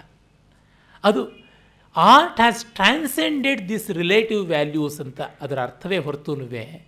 It is below these values ಅನ್ನುವ ಅರ್ಥ ಅಲ್ಲವೇ ಅಲ್ಲ. ಮತ್ತು ನಿಜವಾದ ಕಲೆ ಇದನ್ನೆಲ್ಲ ಮಾಡಿಯೇ ಹೋಗಿರುತ್ತೆ. ಆದರೆ ಅದು ಮುಖ್ಯವಾಗಿರೋದಿಲ್ಲ. ಅದಕ್ಕಿಂತ ಮುಖ್ಯವಾದದ್ದು ಆನಂದ ನಮ್ಮ ನೆಲೆ ಅಂಥದ್ದು. ಅದನ್ನು ಅವರು ಹೇಳ್ತಾರೆ. ಅದು ಯಾಕೆ ಅಂದರೆ ಪ್ರತಿಯೊಬ್ಬನಿಗೂ ಆನಂದ, ಸ್ವಸ್ಥತೆ ಅನ್ನುವುದು ಬೇಕು. ಸತ್ಯಕ್ಕಿಂತಲೂ ಜ್ಞಾನಕ್ಕಿಂತಲೂ ಮನುಷ್ಯನಿಗೆ ಬೇಕಾಗಿರೋದು ಆನಂದ. ನೆಮ್ಮದಿ ಬೇಕು ಅಂತಾನೆ ಹೊರತು ಸತ್ಯ ಬೇಕು ಅನ್ನಲ್ಲ. ಸ್ವಾಮಿ ಬೋಫೋರ್ಸಲ್ಲಿ ಯಾರು ನುಂಗಿದ್ರೋ ಬಿಟ್ಟರೋ ಅದು ನನಗೆ ಬೇಡ.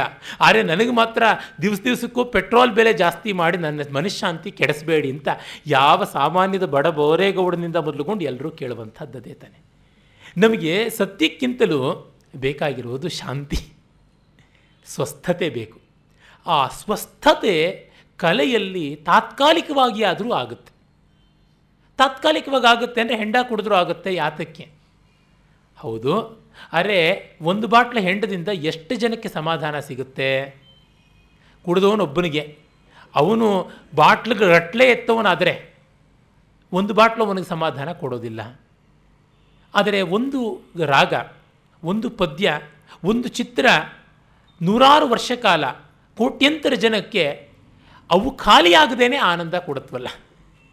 They are not consumed unconsumed ಬೈಬಲ್ನಲ್ಲಿ ಬರುತ್ತೆ, ಮೋಸಸ್ಗೆ ಪರಮಾತ್ಮ ಬರ್ನಿಂಗ್ ಬುಷ್ ಉರಿಯುವ ಪೊದೆಯ ರೂಪದಲ್ಲಿ ಕಾಣಿಸಿಕೊಂಡ ಯಹೋವ, ಬಟ್ ಅನ್ಕನ್ಸ್ಯೂಮ್ಡ್ ಉರಿತಾ ಇದೆ, ಆದರೆ ಆ ಪೊದೆ ಬೂದಿಯಾಗಿಲ್ಲ ಅಂತ. ಕಲೆಯ ದೃಷ್ಟಿಯೂ ಇದೇನೆ.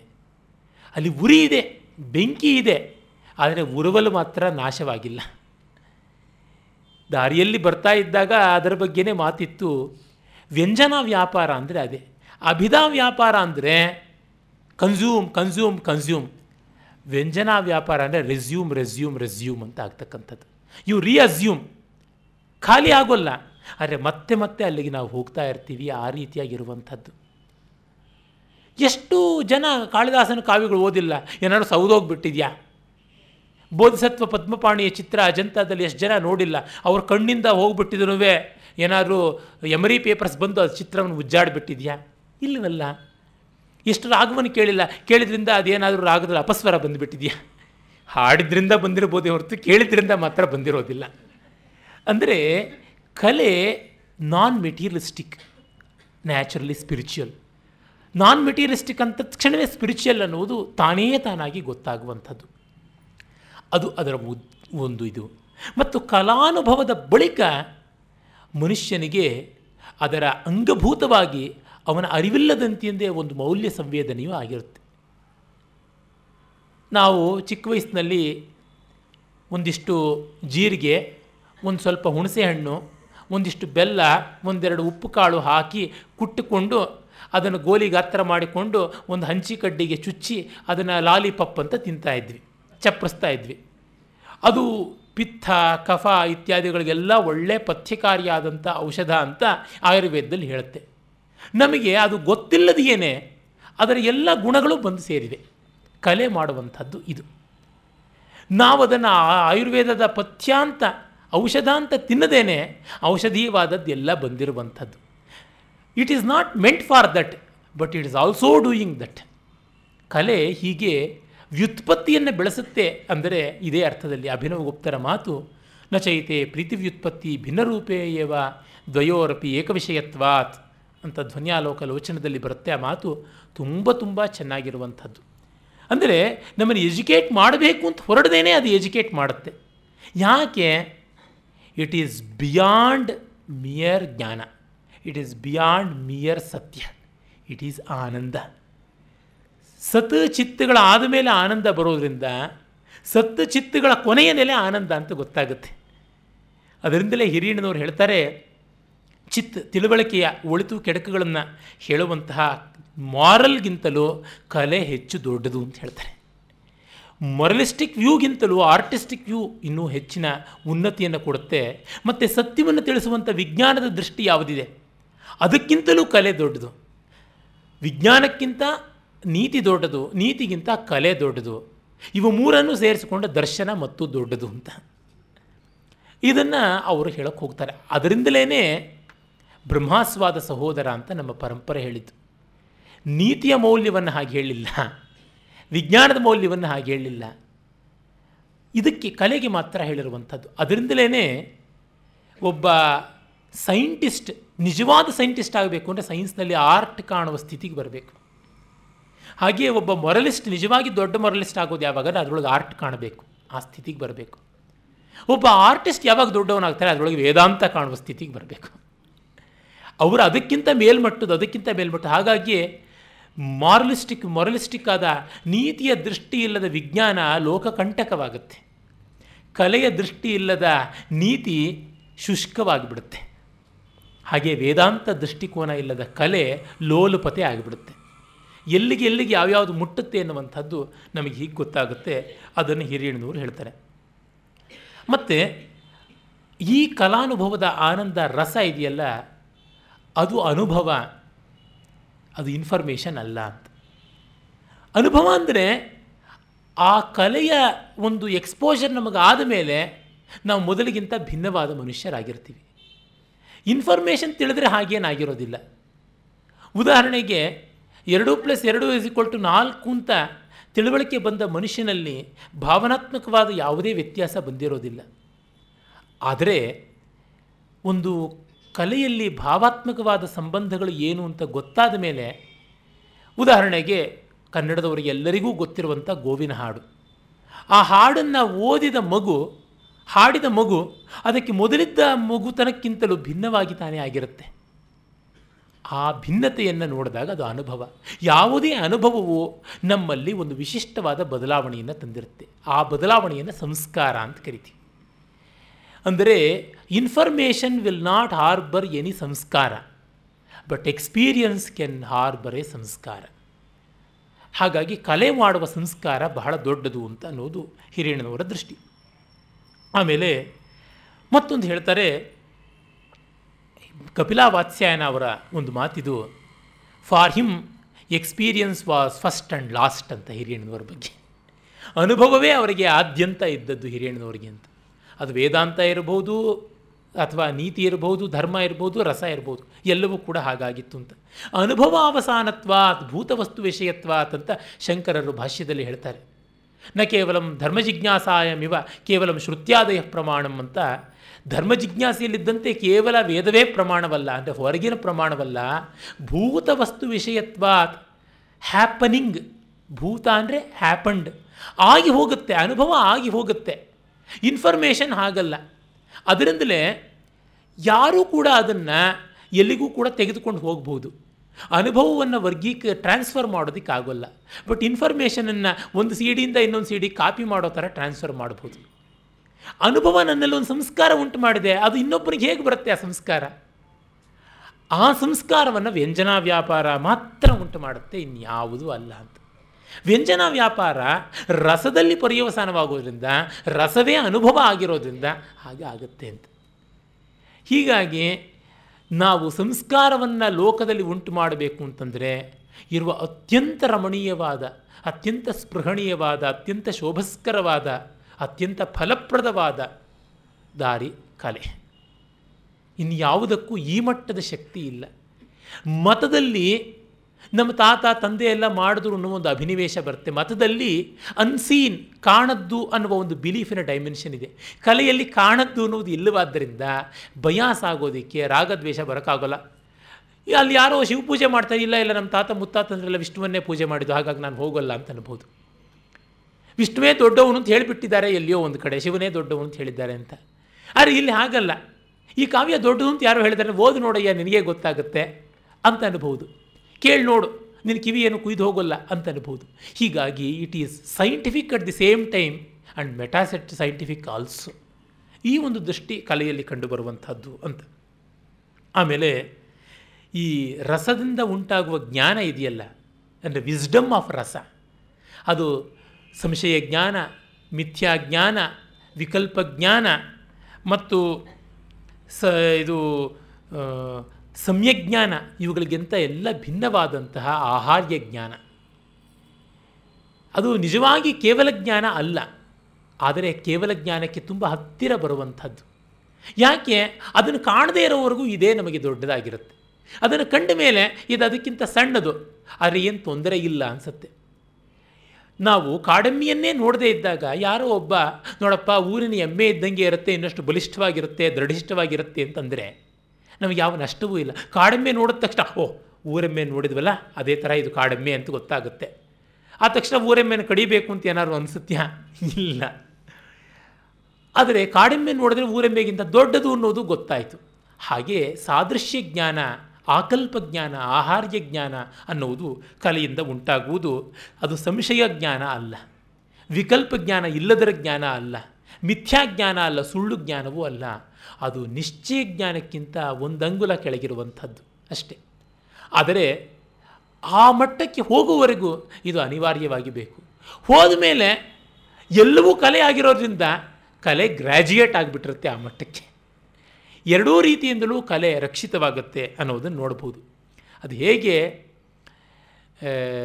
ಪದಮಂಜರಿ ಅಂತ ಹರ ಹರದತ್ತ ಮತ್ತು ಜಯಾದಿತ್ಯರ ಒಂದು ಕಾಶಿಕಾ ಮೇಲೆ ಬಂದಂಥ ವ್ಯಾಖ್ಯಾನ ಉಂಟು.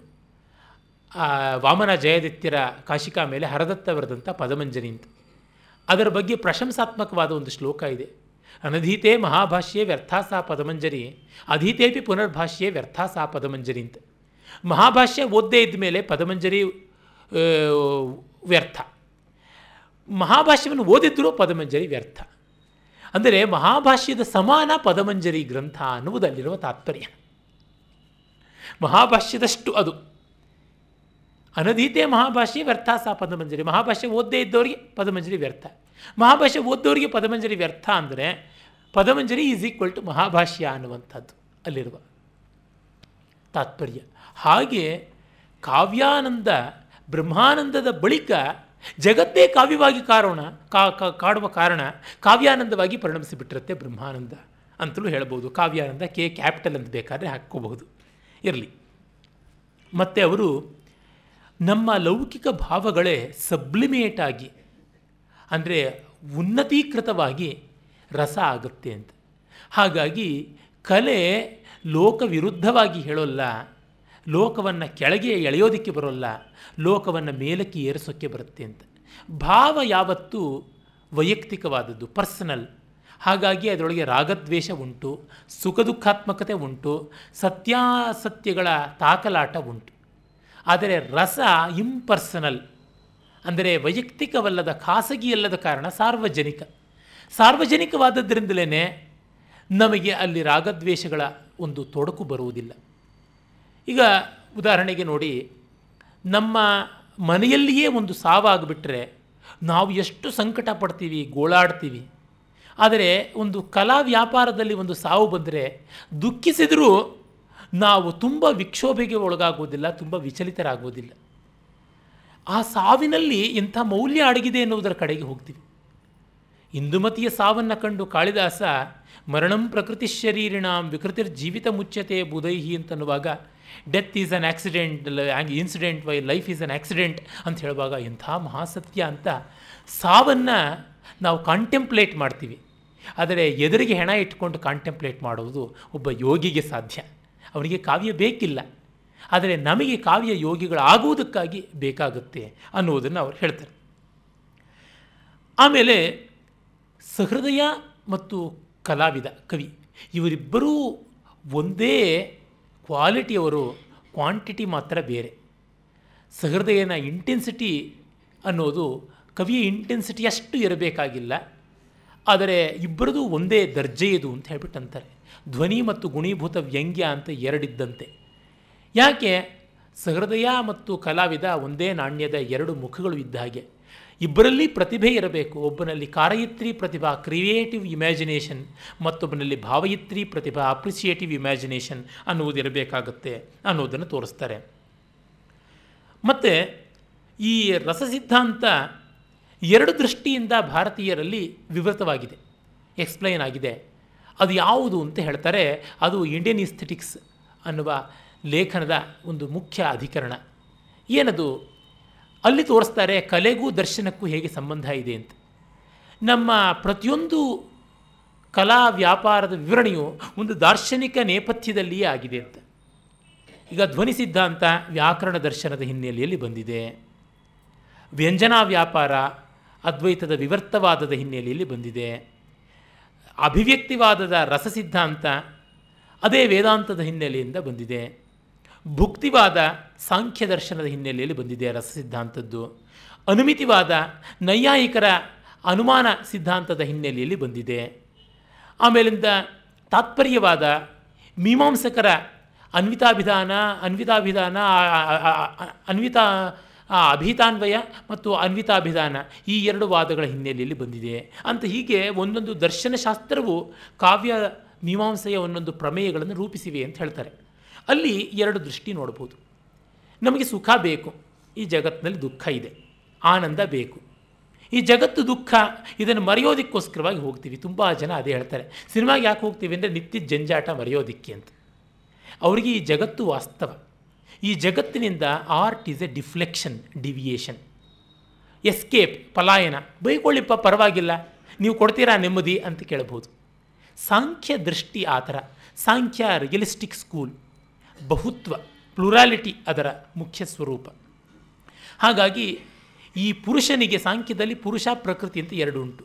ಸಾಂಖ್ಯನಿಗೆ ಸಾಂಖ್ಯ ದರ್ಶನದಲ್ಲಿರುವಂಥ ಸಾಂಖ್ಯ ಪುರುಷನಿಗೆ ಪ್ರಕೃತಿಯ ಜೊತೆಗೆ ಅಸೋಸಿಯೇಷನಿಂದಲೇ ಬಂದಿರುವುದು ಎಲ್ಲ ಸಂಕಟ.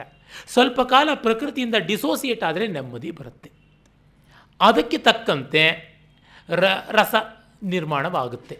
ಅಂದರೆ ರಸ ಸಿದ್ಧವಾಗುತ್ತೆ ಅಂತ ಅಲ್ಲಿ ಹೇಳ್ತಾರೆ. ಉತ್ಪನ್ನವಾಗುತ್ತೆ ಅನ್ನುವುದು. ಅದು ಏನು ಈ ಬದುಕು ಚೆನ್ನಾಗಿಲ್ಲ. ಇನ್ನೊಂದು ಬದುಕು ಚೆನ್ನಾಗಿದೆ. ಹಾಗಾಗಿ ಈ ಬದುಕನ್ನು ಇನ್ನೊಂದು ಬದುಕಿಗೆ ಚೆನ್ನಾಗಿರುವಂತೆ ರೂಪಿಸಿಕೊಳ್ಬೇಕು. ಅಂದರೆ ಸ್ವರ್ಗದಲ್ಲಿ ನಾವು ಸುಖ ಪಡಬೇಕು ಅಂದರೆ ಇಲ್ಲಿ ಕಷ್ಟಪಡಬೇಕು ಇಲ್ಲಿ ಪೂಜೆ ಮಾಡಬೇಕು, ಯಜ್ಞ ಮಾಡಬೇಕು, ಇಲ್ಲಿ ಸತ್ಯ, ಧರ್ಮ ಎಲ್ಲ ಆಚರಣೆ ಮಾಡಿದ್ರೆ ಅಲ್ಲಿ ನಮಗೆ ಸಿಗುತ್ತೆ ಅನ್ನುವಂಥ ದೃಷ್ಟಿ. ಇದು ಒಳ್ಳೆಯದೇನೆ ಮತ್ತೊಂದು ದೃಷ್ಟಿ ಇದೆ. It is not an escape from life it is the extension or sublimation of life ಅಂತ. ಅಂದರೆ ಈ ಜೀವನವೇ ನಾವು ಉತ್ತಮವಾಗಿ, ಉನ್ನತವಾಗಿ ರೂಪಿಸಿಕೊಳ್ಳಬಹುದು. ಇಲ್ಲಿಯೇ ನಾವು ನೆಮ್ಮದಿಯನ್ನು ಕಾಣಬಹುದು. ಪರಲೋಕದವರೆಗೂ ಕಾಯಬೇಕಾಗಿಲ್ಲ ಅಂತ ಇದು ವೇದಾಂತದ ದೃಷ್ಟಿಕೋನ. ಇದು ಜೀವನ್ಮುಕ್ತಿಯ ದೃಷ್ಟಿಕೋನ. This this life is meant for another better life ಅಂತ ಸಂಖ್ಯೆ ಹೇಳಿದರೆ this life itself can be made better ಅನ್ನುವಂಥದ್ದು ಬೆಸ್ಟ್ ಅನ್ನುವಂಥದ್ದು ವೇದಾಂತದ ದೃಷ್ಟಿಕೋನ. ಹೀಗೆ ಎರಡು ದೃಷ್ಟಿಕೋನದಿಂದ ಬಂದಿವೆ. ವೇದಾಂತದ ದೃಷ್ಟಿಕೋನ ಸಹಜವಾಗಿ ಹೆಚ್ಚು ಪ್ರಯೋಜನಕಾರಿ. ಯಾಕೆ ಅಂದರೆ ಅಲ್ಲಿ ಎರಡು ಸಮಾಧಾನ ಉಂಟು. We are not running away from life ಅಂತ.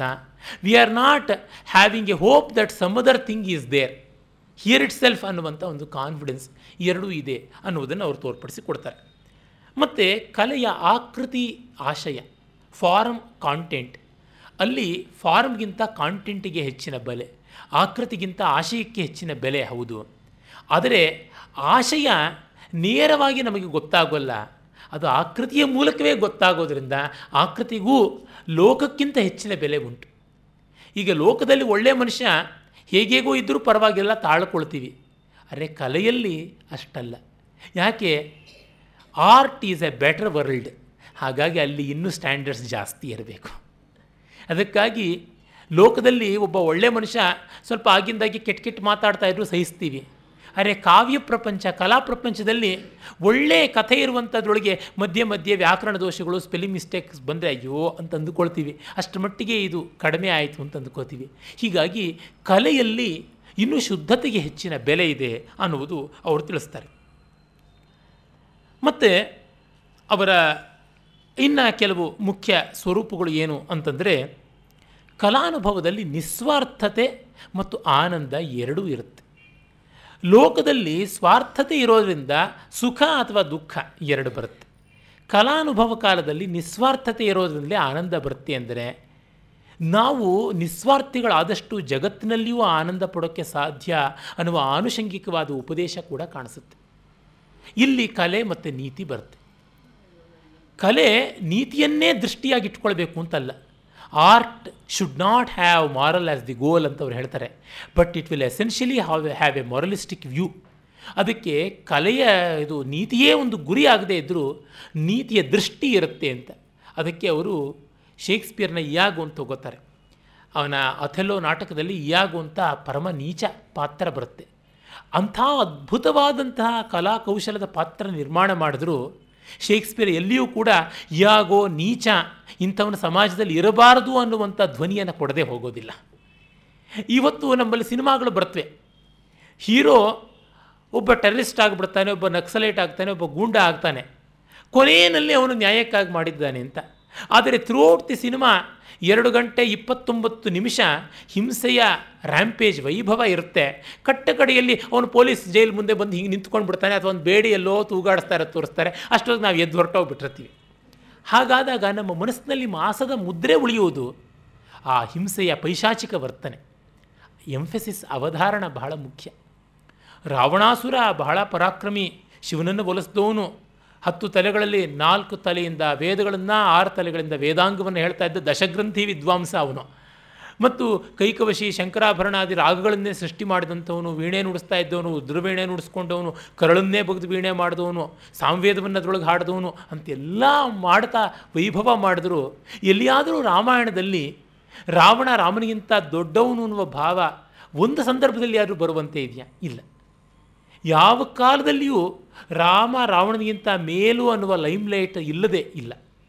ಇದು ಆನುಷಂಗಿಕವಾಗಿ ಮಹಾಕಲೆ ಮಾಡಿಯೇ ಇರುತ್ತೆ.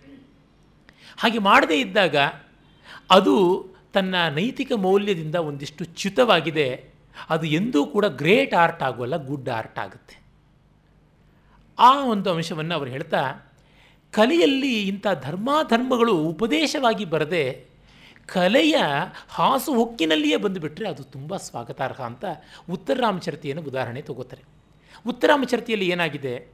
ರಾಮ ಪ್ರಜಾವಾಕ್ಯಕ್ಕಾಗಿ ಸೀತೆಯನ್ನು ತ್ಯಾಗ ಮಾಡಿದ್ದಾನೆ. ಅಂದರೆ ಇಲ್ಲಿ ಅವನಿಗೆ ಇರುವಂಥದ್ದು ಪ್ರಜೆಗಳಿಗೆ ತಾನು ಕೊಟ್ಟ ಮಾತು, ರಾಜನ ಬಾಧ್ಯತೆ. ಈ ನೈತಿಕ ನಿಯಮಗಳನ್ನು ಇಟ್ಟುಕೊಂಡು ಅವನು ಸೀತಾ ಪ್ರತ್ಯಾಗ ಮಾಡ್ದ. ಅವನ ಭಾವನೆ ಸೀತೆಯ ಬಗೆಗಿನ ವಿರಹ. ಅಂದರೆ ಅವನ ಶೃಂಗಾರ ರಸ ವಿಪ್ರಲಂಭ ಅಥವಾ ಅವಳು ಸತ್ತೇ ಹೋದಳು ಅಂದಾಗ ಶೋಕ ಸ್ಥಾಯಿ ಭಾವದಿಂದ ಕರುಣ. ಕರುಣ ರಸ ಒಂದಿದೆ. ಆದರೆ ಯಾವನೋ ಒಬ್ಬ ಯಕ್ಷ ಅವನು ಡ್ಯೂಟಿ ಸರಿಯಾಗಿ ಮಾಡಲಿಲ್ಲ. ಅದಕ್ಕೆ ಅವನ ಪ್ರಭು ಕುಬೇರ, ನೀನು ಒಂದು ವರ್ಷ ಹೆಂಡತಿಯಿಂದ, ನಿನ್ನ ಅರಮನೆಯಿಂದ, ನಿನ್ನ ಮಹಿಮೆಗಳಿಂದ ದೂರ ಇದ್ದು ಭೂಮಿಯಲ್ಲಿ ಬಿದ್ದಿರು ಅಂತ ಶಾಪ ಕೊಟ್ಟು ಕಳಿಸ್ದ. ಅವನು ರಾಮಗಿರಿ ಪರ್ವತಕ್ಕೆ ಬಂದು ದಡಮ್ ಅಂತ ಬಿದ್ದ. ಅವನಿಗೂ ವಿರಹ ಇದೆ. ಯಕ್ಷನ ವಿರಹ ದೊಡ್ಡದು, ರಾಮನ ವಿರಹ ದೊಡ್ಡದು ಅಂದರೆ ಯಕ್ಷನದು ಸ್ವಯಂಕೃತ ಅಪರಾಧ. ಮತ್ತು ಅವನಂಥ ದೊಡ್ಡ ವ್ಯಕ್ತಿಯೂ ಅಲ್ಲ. ಸ್ವಾಧಿಕಾರಾತ್ ಪ್ರಮತ್ತಃ, ಕಾಳಿದಾಸ ಮಹಾಮಹಾ ಮೌಲ್ಯ ಪ್ರಜ್ಞವನು ತನ್ನ ಅಧಿಕಾರದಿಂದ ಪ್ರಮತ್ತನಾಗಿ ತಪ್ಪು ಮಾಡಿದ್ದರಿಂದ ಅಸ್ತಂಗಮಿತ ಮಹಿಮ, ಮಹಿಮೆ ಕಳ್ಕೊಂಡು ಬಿದ್ದಿದ್ದಾನೆ. ಕಾಲು ಸುಟ್ಟು ಬೆಕ್ಕಂತೆ ರಾಮಗಿರಿ ಆಶ್ರಮೇಶು ಒಂದು ಆಶ್ರಮದಿಂದ ಇನ್ನೊಂದು ಆಶ್ರಮಕ್ಕೆ ಓಡಾಡ್ತಾ ಇದ್ದಾನೆ. ವಿರಹದ ತಾಪದಲ್ಲಿ ಜನಕತನಯ ಸ್ನಾನ ಪುಣ್ಯೋದಕೇಶು. ಸೀತೆ ಸ್ನಾನ ಮಾಡಿದಂಥ ಸರೋವರಗಳಲ್ಲಿ ಮುಳುಗಿ ಎದ್ದು ಸ್ನಿಗ್ಧಚ್ಛಾಯ ತರಶು ಆ ಮರಗಳ ಕೆಳಗಿದ್ದು ಸ್ವಲ್ಪ ತಾಪ ಕಡಿಮೆ ಆದೀತ ಅಂತಿದ್ದಾನೆ. ಅಂದರೆ ತನ್ನ ಶರೀರಕ್ಕೆ, ತನ್ನ ಮನಸ್ಸಿಗೆ ತಾನು ಈಶ್ವರನಲ್ಲ. ಅವನು ಪರಾಧೀನ ವೃತ್ತಿ ಅವನೇ ಹೇಳ್ಕೊಳ್ತಾನೆ ಯಫ್ ಪರಾಧೀನ ವೃತ್ತಿ ಕಸ್ಯಾದನ್ಯೋಪ್ಯಹಮಿವ ಜನಃ. ಯಫ್ ಪರಾಧೀನ ವೃತ್ತಿ ಅಂತಲೇ ಹೇಳ್ಕೊಳ್ತಾನೆ. ಅರೆ ರಾಮನಿಗೆ ಆ ಥರದ್ದು ಯಾವುದೂ ಅಲ್ಲ. ಅವನು ಮನಸ್ಸು ಮಾಡಿದ್ರೆ ಸೀತೇನಲ್ಲ ಇನ್ನು ಅವಳ ಬೇಕಾದ್ರೂ ಇಟ್ಕೊಂಡು ಕಾಲ ಕಳೆಯಬಹುದಾಗಿತ್ತು. ಆದರೆ ಸ್ನೇಹಂ ದಯಾಂಚ ಸೌಖ್ಯಂಚ ಯದಿವಾ ಜಾನಕೀಮಪಿ ಆರಾಧನಾಯ ಲೋಕಸ್ಯ ಮುಂಚತೋ ನಾಸ್ತಿ ಮೇ ವ್ಯಥ. ವ್ಯಥ ಅಂತಂದರೆ ದ್ವಂದ್ವ ಅಂತ ಅರ್ಥ ಅಲ್ಲಿ. ವ್ಯಥ ಸಂಚಲನೆ ಎನ್ನುವ ಧಾತುವಿನಿಂದ ಬಂದಿರುವುದು. ಸಂಕಟ ಇಲ್ಲ ಅಂತಲ್ಲ, ಸಂಶಯ ಇಲ್ಲ ಅಂತ ಅರ್ಥ. ಡೌಟಿಂಗ್ ಅಲ್ಲ, Rama is not doubting on his decision Rama is lamenting on his decision ಅದು ತುಂಬ ವಿಶೇಷವಾದಂಥದ್ದು. ಹಾಗಾಗಿ ಶ್ರೀರಾಮ ತಾನು ತಾನಾಗಿ ವಿರಹವನ್ನು ತಂದುಕೊಂಡ. ಅಂದರೆ ಅವನ ವಿರಹಕ್ಕೆ ಒಂದು ಸ್ಪಿರಿಚುವಲ್ ಡೈಮೆನ್ಷನ್ ಇದೆ. ಆದರೆ ಯಕ್ಷನ ವಿರಹಕ್ಕೆ ಸೆನ್ಶುವಲ್ ಡೈಮೆನ್ಷನ್ ಇದೆ ಅಷ್ಟೇ. ಈ ತರಹ ಕಲೆಯ ಒಂದು ಸಾಮಗ್ರಿಯಲ್ಲಿಯೇ ಮೌಲ್ಯ ಪ್ರಜ್ಞೆ ಬಂದುಬಿಟ್ರೆ ಆ ಕಲೆ ತನ್ನಂತೆ ತಾನೇ ದೊಡ್ಡದಾಗುತ್ತೆ ಅಂತಾರೆ ತುಂಬ ಅದ್ಭುತವಾದಂಥ ಇನ್ಸೈಟ್ ಹಿರಿಯಣ್ಣನವ್ರದ್ದು ಉತ್ತರಾಂಶರತೆ ಯಾತಕ್ಕೆ ದೊಡ್ಡದಾಗುತ್ತೆ? ಶಾಕುಂತಲ ಯಾತಕ್ಕೆ ದೊಡ್ಡದಾಗುತ್ತೆ? ರಘುವಂಶ ಯಾಕೆ ದೊಡ್ಡದಾಗುತ್ತೆ? ರಾಮಾಯಣ ಮಹಾಭಾರತಗಳು ಯಾಕೆ ದೊಡ್ಡವು? ಶಕುಂತಲೆ ಯಾರು ಅಂತ ದುಷ್ಯಂತ ಮರೆತು ಬಿಟ್ಟಿದ್ದ ಶಾಂಕರ್ವ ಶಾರದ್ವತ, ಗೌತಮಿ ಎಲ್ಲರೂ ಇವಳೇ ನಿನ್ನ ಹೆಂಡ್ತಿ, ಇವಳೇ ನಿನ್ನ ಹೆಂಡತಿ ಅಂದರು. ಅವಳು ಮುಸುಕು ತೆಗೆದು ತೋರಿಸಿದ್ಲು ಮುಖಾನ್ ಕೂಡ ಲಜ್ಜೆ ಬಿಟ್ಟು. ಜಾತೆ ಮುಹೂರ್ತಮ್ಮ ಲಜ್ಜಸ್ವ ಅಂತ ಗೌತಮಿ ಹೇಳಿ ಮುಸುಕು ತೆಗೆಸ್ತಾಳೆ. ಪ್ರತಿಹಾರಿ ಹೆಣ್ಣು ಹೆಂಗಸು ಅವಳು ನಿಂತ್ಕೊಂಡಿದ್ದವಳು ಈ ಸೌಂದರ್ಯ ನೋಡಿದ್ರೆ ನನಗೇ ಹೇಗೆಗೋ ಆಗುತ್ತೆ. ನಮ್ಮ ರಾಜ ಇದರಿಂದ ವಿಚಲಿತಲಾಗಲಿಲ್ಲ ಅಂದರೆ ಎಂಥ ಧರ್ಮಾತ್ಮ ಅಂತ. ಅವನು ಇವಳು ನನಗೆ ಹೆಂಡತಿ ಅಂತ ಗೊತ್ತಾಗ್ತಿಲ್ವಾದ್ರಿಂದ ಬಿಡ್ತೀನಿ. ಏ, ಏನೋ ಹೆಂಡ್ತೀನಿ ಬಿಟ್ಟರೆ ಏನರ್ಥ? ದಾರತ್ಯಾಗಿ ಭವಾಮ್ಯಾಗೋ ಪರಸ್ತ್ರೀ ಸ್ಪರ್ಶ ಪಾಂಸುಲಹ ಕಟ್ಟಿಕೊಂಡ ಹೆಂಡತಿಯನ್ನು ಬಿಡುವುದು ಹೆಚ್ಚಿನ ಪಾತಕವೋ, ಪರಸ್ತ್ರೀಯನ್ನು ಹೆಂಡತಿ ಅಂತ ಒಪ್ಪಿಸಿಕೊಳ್ಳೋದು ಹೆಚ್ಚಿನ ಪಾತಕವೋ ಹೇಳಿ ಅಂತ ಕೇಳ್ತಾನೆ. ಅಂದರೆ ದುಷ್ಯಂತನ ಶೃಂಗಾರಕ್ಕೆ ಈ ಒಂದು ಮೌಲ್ಯ ಪ್ರಜ್ಞೆಯನ್ನು ತಂದ ತಕ್ಷಣ ಸಹಜವಾಗಿ ಅಲ್ಲಿ ಎಲಿವೇಶನ್ ಬಂದುಬಿಡುತ್ತೆ. ಇದು ನಮಗೆ ಕಲೆಯಲ್ಲಿ ಬೇಕಾಗಿರುವಂಥದ್ದು. ಈಗ ನೋಡ್ಕೊಳ್ಳಿ, ನಮ್ಮ ಸುತ್ತಮುತ್ತಲೂ ಇರುವಂಥ ಸಿ ಸೀರಿಯಲ್ಗಳು ಸಿನಿಮಾಗಳಲ್ಲಿ ಇಂಥದ್ದಿದ್ದರೆ ಅದು ದೊಡ್ಡದು. ಇಲ್ಲವೋ ಅದು ಕಳಪೆ. ಆ ಹೊತ್ತಿಗೆ ಹೊತ್ತಿಗೆ ಇಪ್ಪತ್ತೆರಡು ನಿಮಿಷ, ಅದರೊಳಗೆ ಹನ್ನೆರಡು ನಿಮಿಷ ಅಡ್ವರ್ಟೈಸ್ಮೆಂಟು ಹತ್ತು ನಿಮಿಷ ತುಂಡು ತುಂಡಾಗಿ ಒಂದು ಅಂಗಳ ಆರಲಿಲ್ಲ, ಆತ್ಮ ತಣಿಲಿಲ್ಲ ಅಂತ ಮಧ್ಯೆ ಮಧ್ಯೆ ಅಡ್ವರ್ಟೈಸ್ಮೆಂಟ್ಗಳ ಮಧ್ಯದಲ್ಲಿ ನೋಡಿರ್ತಕ್ಕಂಥ ಸೀರಿಯಲ್ಲಿಂದ ನಮಗೆ ಸಿಕ್ಕಂಥ ರಸಾನಂದ ಯಾವುದು? ಆತ್ಮೋತ್ಕರ್ಷ ಎಂಥದ್ದು ಅಂತ ನೋಡಿಕೊಳ್ಳುವಂಥದ್ದು. ಹಾಗೇ ಒಂದು ರಾಗ, ಹಾಗೇ ಒಂದು ಚಿತ್ರ, ಹಾಗೇ ಒಂದು ನೃತ್ಯ, ಅದೇ ಥರ ಒಂದು ಶಿಲ್ಪ ಇವುಗಳನ್ನು ಕಾಣುವಂತೆ ಆಗಬೇಕು ಅನ್ನುವುದನ್ನು ಹಿರಿಯಣ್ಣನವರು ತೋರಿಸ್ತಾರೆ. ಮತ್ತು ಕಲೆಯ ವಸ್ತು ಅದರಿಂದಲೇ ಯಾವತ್ತೂ ಭಾವನೆ ಆಗಬೇಕೆ ಹೊರತು ವಿವರಗಳು ಅಲ್ಲ. ಬರೀ ವರ್ಣನೆ ಮಾಡಿಬಿಟ್ರೆ ನಮ್ಮ ಒಳ್ಳೆಯ ಕವಿ ಶಂಕರ ಒಂದು ಕಾವ್ಯ ಬರಿತಾ ಇದ್ದಾನೆ. ಆ ಕಾವ್ಯದಲ್ಲಿ ಒಂದು ಇಪ್ಪತ್ತು ಶ್ಲೋಕದಷ್ಟು ಒಬ್ಬ ಋಷಿಯ ವರ್ಣನೆ ಆಗಿದೆ. ತುಂಬ ಚೆನ್ನಾಗಿದೆ. ಪ್ರತಿಪದ್ಯವೂ ರಮಣೀಯವಾದಂಥದ್ದೇ. ಅದರೊಳಗಿರುವ ಕಲ್ಪನಾ ಚಾತುರ್ಯ ಅಸೀಮವಾದಂಥದ್ದು ತುಂಬ ಚೆನ್ನಾಗಿದೆ. ಯಾವ ಕವಿಯೂ ನಾನು ಇಂಥ ಪದ್ಯ ಬರೀಬೇಕಲ್ಲ ಅಂತ ಹೊಟ್ಟೆ ಕಿಚ್ಚು ಪಡುವಷ್ಟು ಚೆನ್ನಾಗಿದೆ.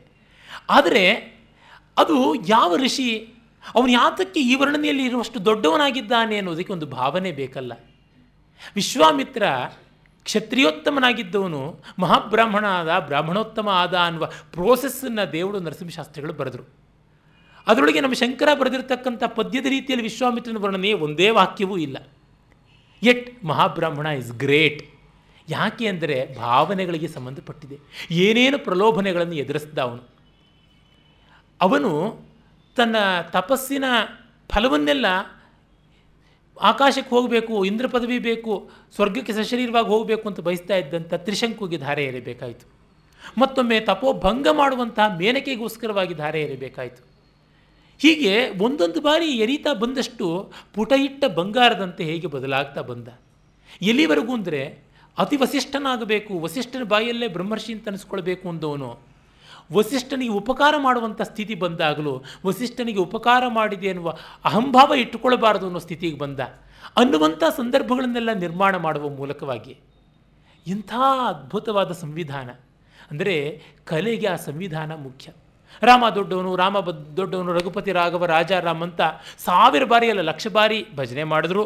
ಕೋಟಿ ಕೋಟಿ ಬಾರಿ ರಾಮ ಮಂತ್ರ ಬರೆದರೂ ಕೂಡ ಒಮ್ಮೆ ರಾಮಾಯಣ ಓದಿದಷ್ಟು ನಮಗೆ ಭಾವ ಜಾಗರಣ ಆಗೋಲ್ಲ. ಯಾಕೆ? ಅದರೊಳಗೆ ಆ್ಯಕ್ಟಿವಿಟಿ ಇದೆ ಹ್ಯಾಪನಿಂಗ್ ಅನ್ನುವಂಥದ್ದಿದೆ. ಅದು ಆಗಬೇಕು.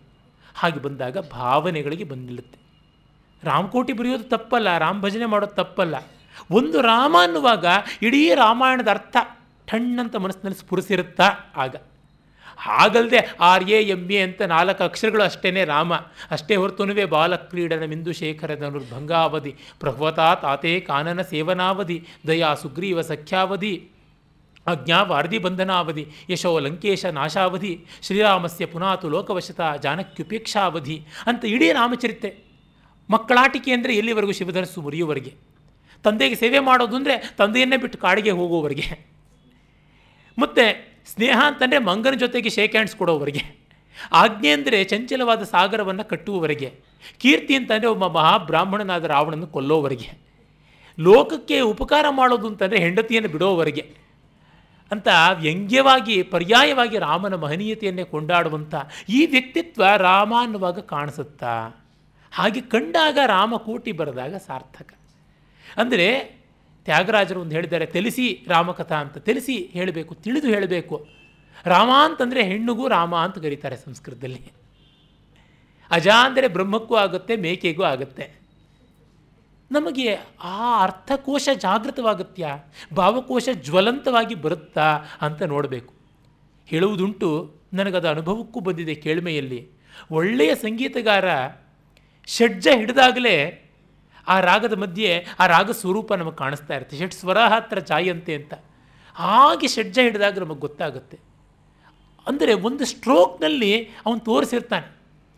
ನಾಟ್ಯದಲ್ಲಿ ಹೇಳೋದುಂಟು, ಒಂದು ಪತಾಕ ಸರಿಯಾಗಿ ಹಿಡಿದ್ರೆ ಅವನಿಗೆಲ್ಲ ಮುದ್ರೆ ಬರುತ್ತಾ ಇಲ್ವಾ ಗೊತ್ತಾಗುತ್ತೆ ಅಂತ. ಅಂದರೆ ಪಿಂಡಾಂಡದಲ್ಲಿ ಬ್ರಹ್ಮಾಂಡ ಅಡಗುವುದು ಅಂತಾರಲ್ಲ, ಹಾಗೆ ರಾಮ ಶಬ್ದದಲ್ಲಿ ರಾಮಾಯಣ ಅಡಗುವಂತೆ ಇದ್ದಾಗ ಅದು ಬೇಕು ಅಂತ. ಅಂದರೆ ಭಾವಜಾಗರಣೆ ಆಗದೆ ಕಲೆಯ ಪ್ರಯೋಜನ ಯಾವುದೂ ಇಲ್ಲ ಅನ್ನೋದನ್ನು ಹೇಳ್ತಾರೆ. ಮತ್ತು ಕಲಾ ವಿಧಾನ ಯಾವ ತರಹ?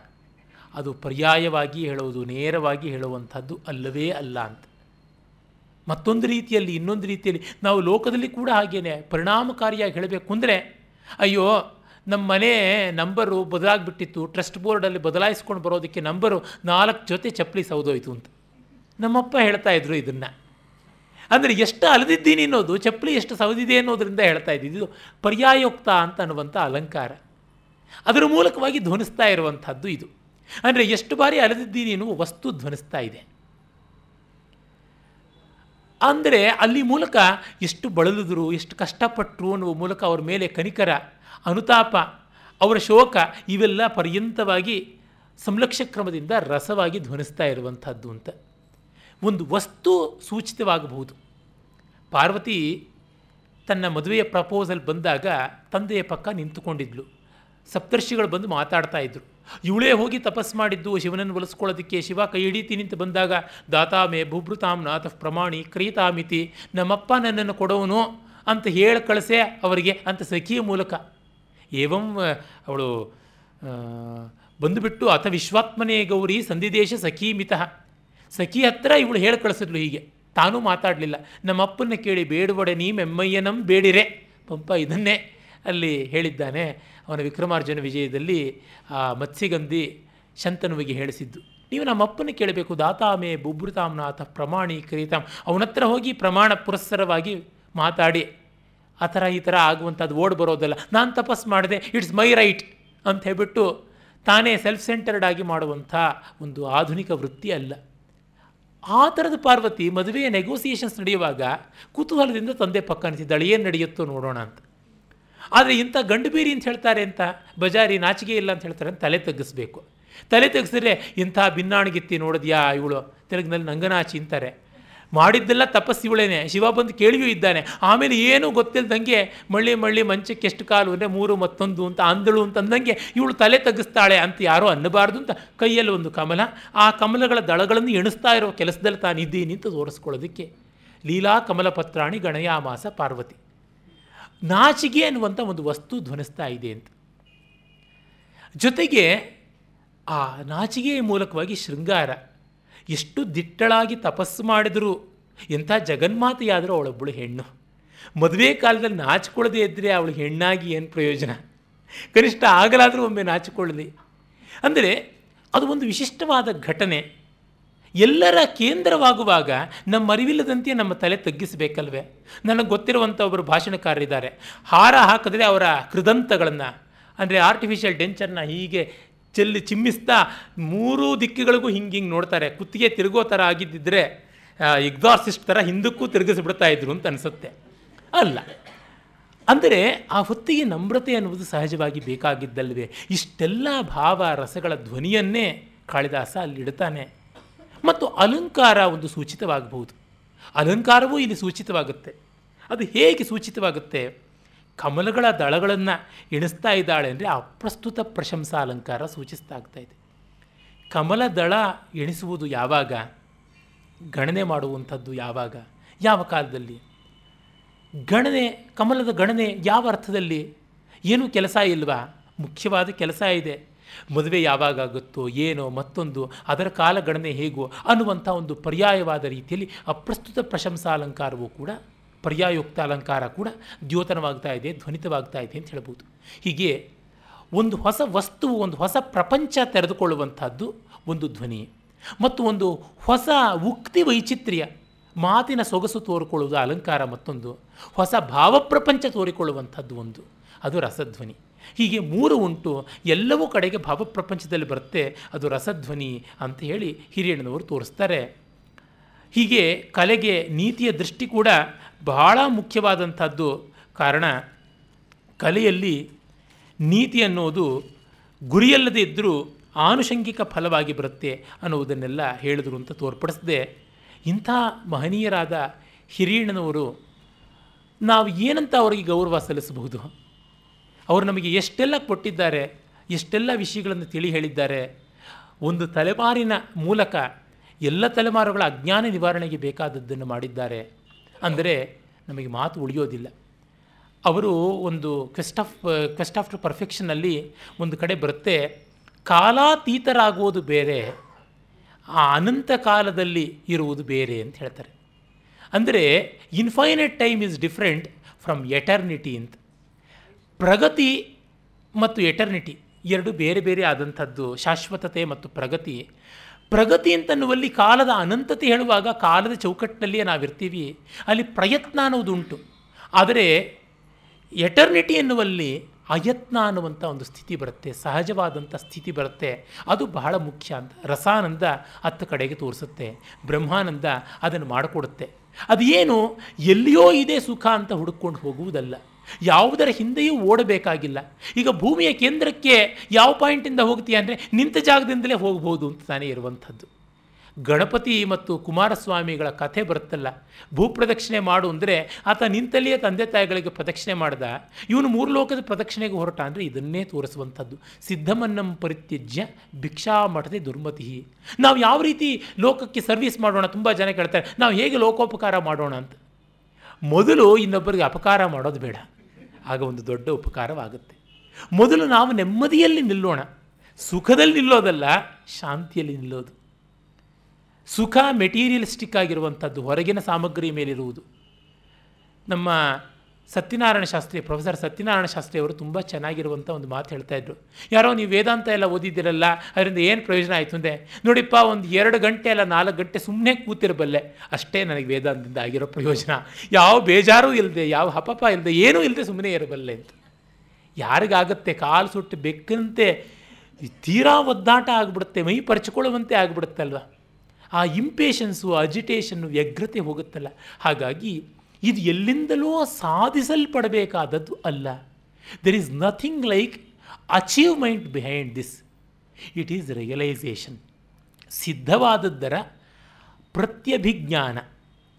Recognition it is already cognised ನೋಡಿಬಿಟ್ಟಿದ್ದೀವಿ. ಗುರುತಿಸಿಕೊಳ್ಳಬೇಕು ಅಭಿಜ್ಞಾನ. ಈ ದೃಷ್ಟಿಯಿಂದ ಪ್ರತ್ಯಭಿಜ್ಞೆ ಅಂತ ಹಿರಿಯಣ್ಣವರು ಹೇಳ್ತಾರೆ. ಇದು ಕಲೆಯ ಒಂದು ಹಂತದಲ್ಲಿ ಆಗುತ್ತೆ. ಅದಕ್ಕೆ ಅವರು ಇಟ್ಸ್ ಎ ಸ್ಯಾಂಪಲ್ ಡೋಸ್ ಮತ್ತು ಅದನ್ನೇ art is layman's yoga for ultimate realisation bypassing logic ಅಂತ ಹೇಳ್ತಾರೆ. ಈ ತರ್ಕದ ತೊಡಕು ತೋಟಿ ಇಲ್ಲದೆ ತರ್ಕ ಸತ್ಯದ ಚಿಂತನೆಯಲ್ಲೂ ಬರುತ್ತೆ, ನೀತಿಯ ಚಿಂತನೆಯಲ್ಲೂ ಬರುತ್ತೆ. It haunts both in truth and good but not in beauty ಇಲ್ಲಿ ಲಾಜಿಕ್ ಇರೋದಿಲ್ಲ, ವಿಭಾವಾನುಭಾವ ಸಾಮಗ್ರಿ ಬರುತ್ತೆ. ಕಾರ್ಯಕಾರಣ ಭಾವ ಇರೋಲ್ಲ, ವಿಭಾವಾನುಭಾವ ಸಾಮಗ್ರಿ ಅಂತ ಬರುತ್ತೆ. ಅದು ಬೇರೆ. ಹಾಗಾಗಿ ಅಂಥ ಕಲೆಯ ಮೂಲಕ ನಾವು ಬ್ರಹ್ಮವನ್ನು ಹೇಗೆ ಅನುಸಂಧಾನ ಮಾಡಬಹುದು ಅಂತ ಹೇಳುವ ಕಲಾಯೋಗವನ್ನು ನಮಗೆ ತುಂಬ ಸೊಗಸಾಗಿ ಕೊಟ್ಟ ಮನೀಷಿ. ಅವರಿಗೆ ದುರ್ದರ್ಶ ಮತಿ ಗಂಭೀರಂ ಅಜಂ ಸಾಮ್ಯಂ ವಿಶಾರದಂ ಬುದ್ಧ್ವಾ ಪದಮನಾನತ್ವಂ ನಮಸ್ಕುರ್ಮೋ ಯಥಾಬಲಂ ಅಂತ ಮಾಂಡುಕ್ಯಕಾರಿಕೆಯ ಕಡೆಯ ಶ್ಲೋಕದಿಂದ ನಮಸ್ಕಾರ ಮಾಡಬಹುದು.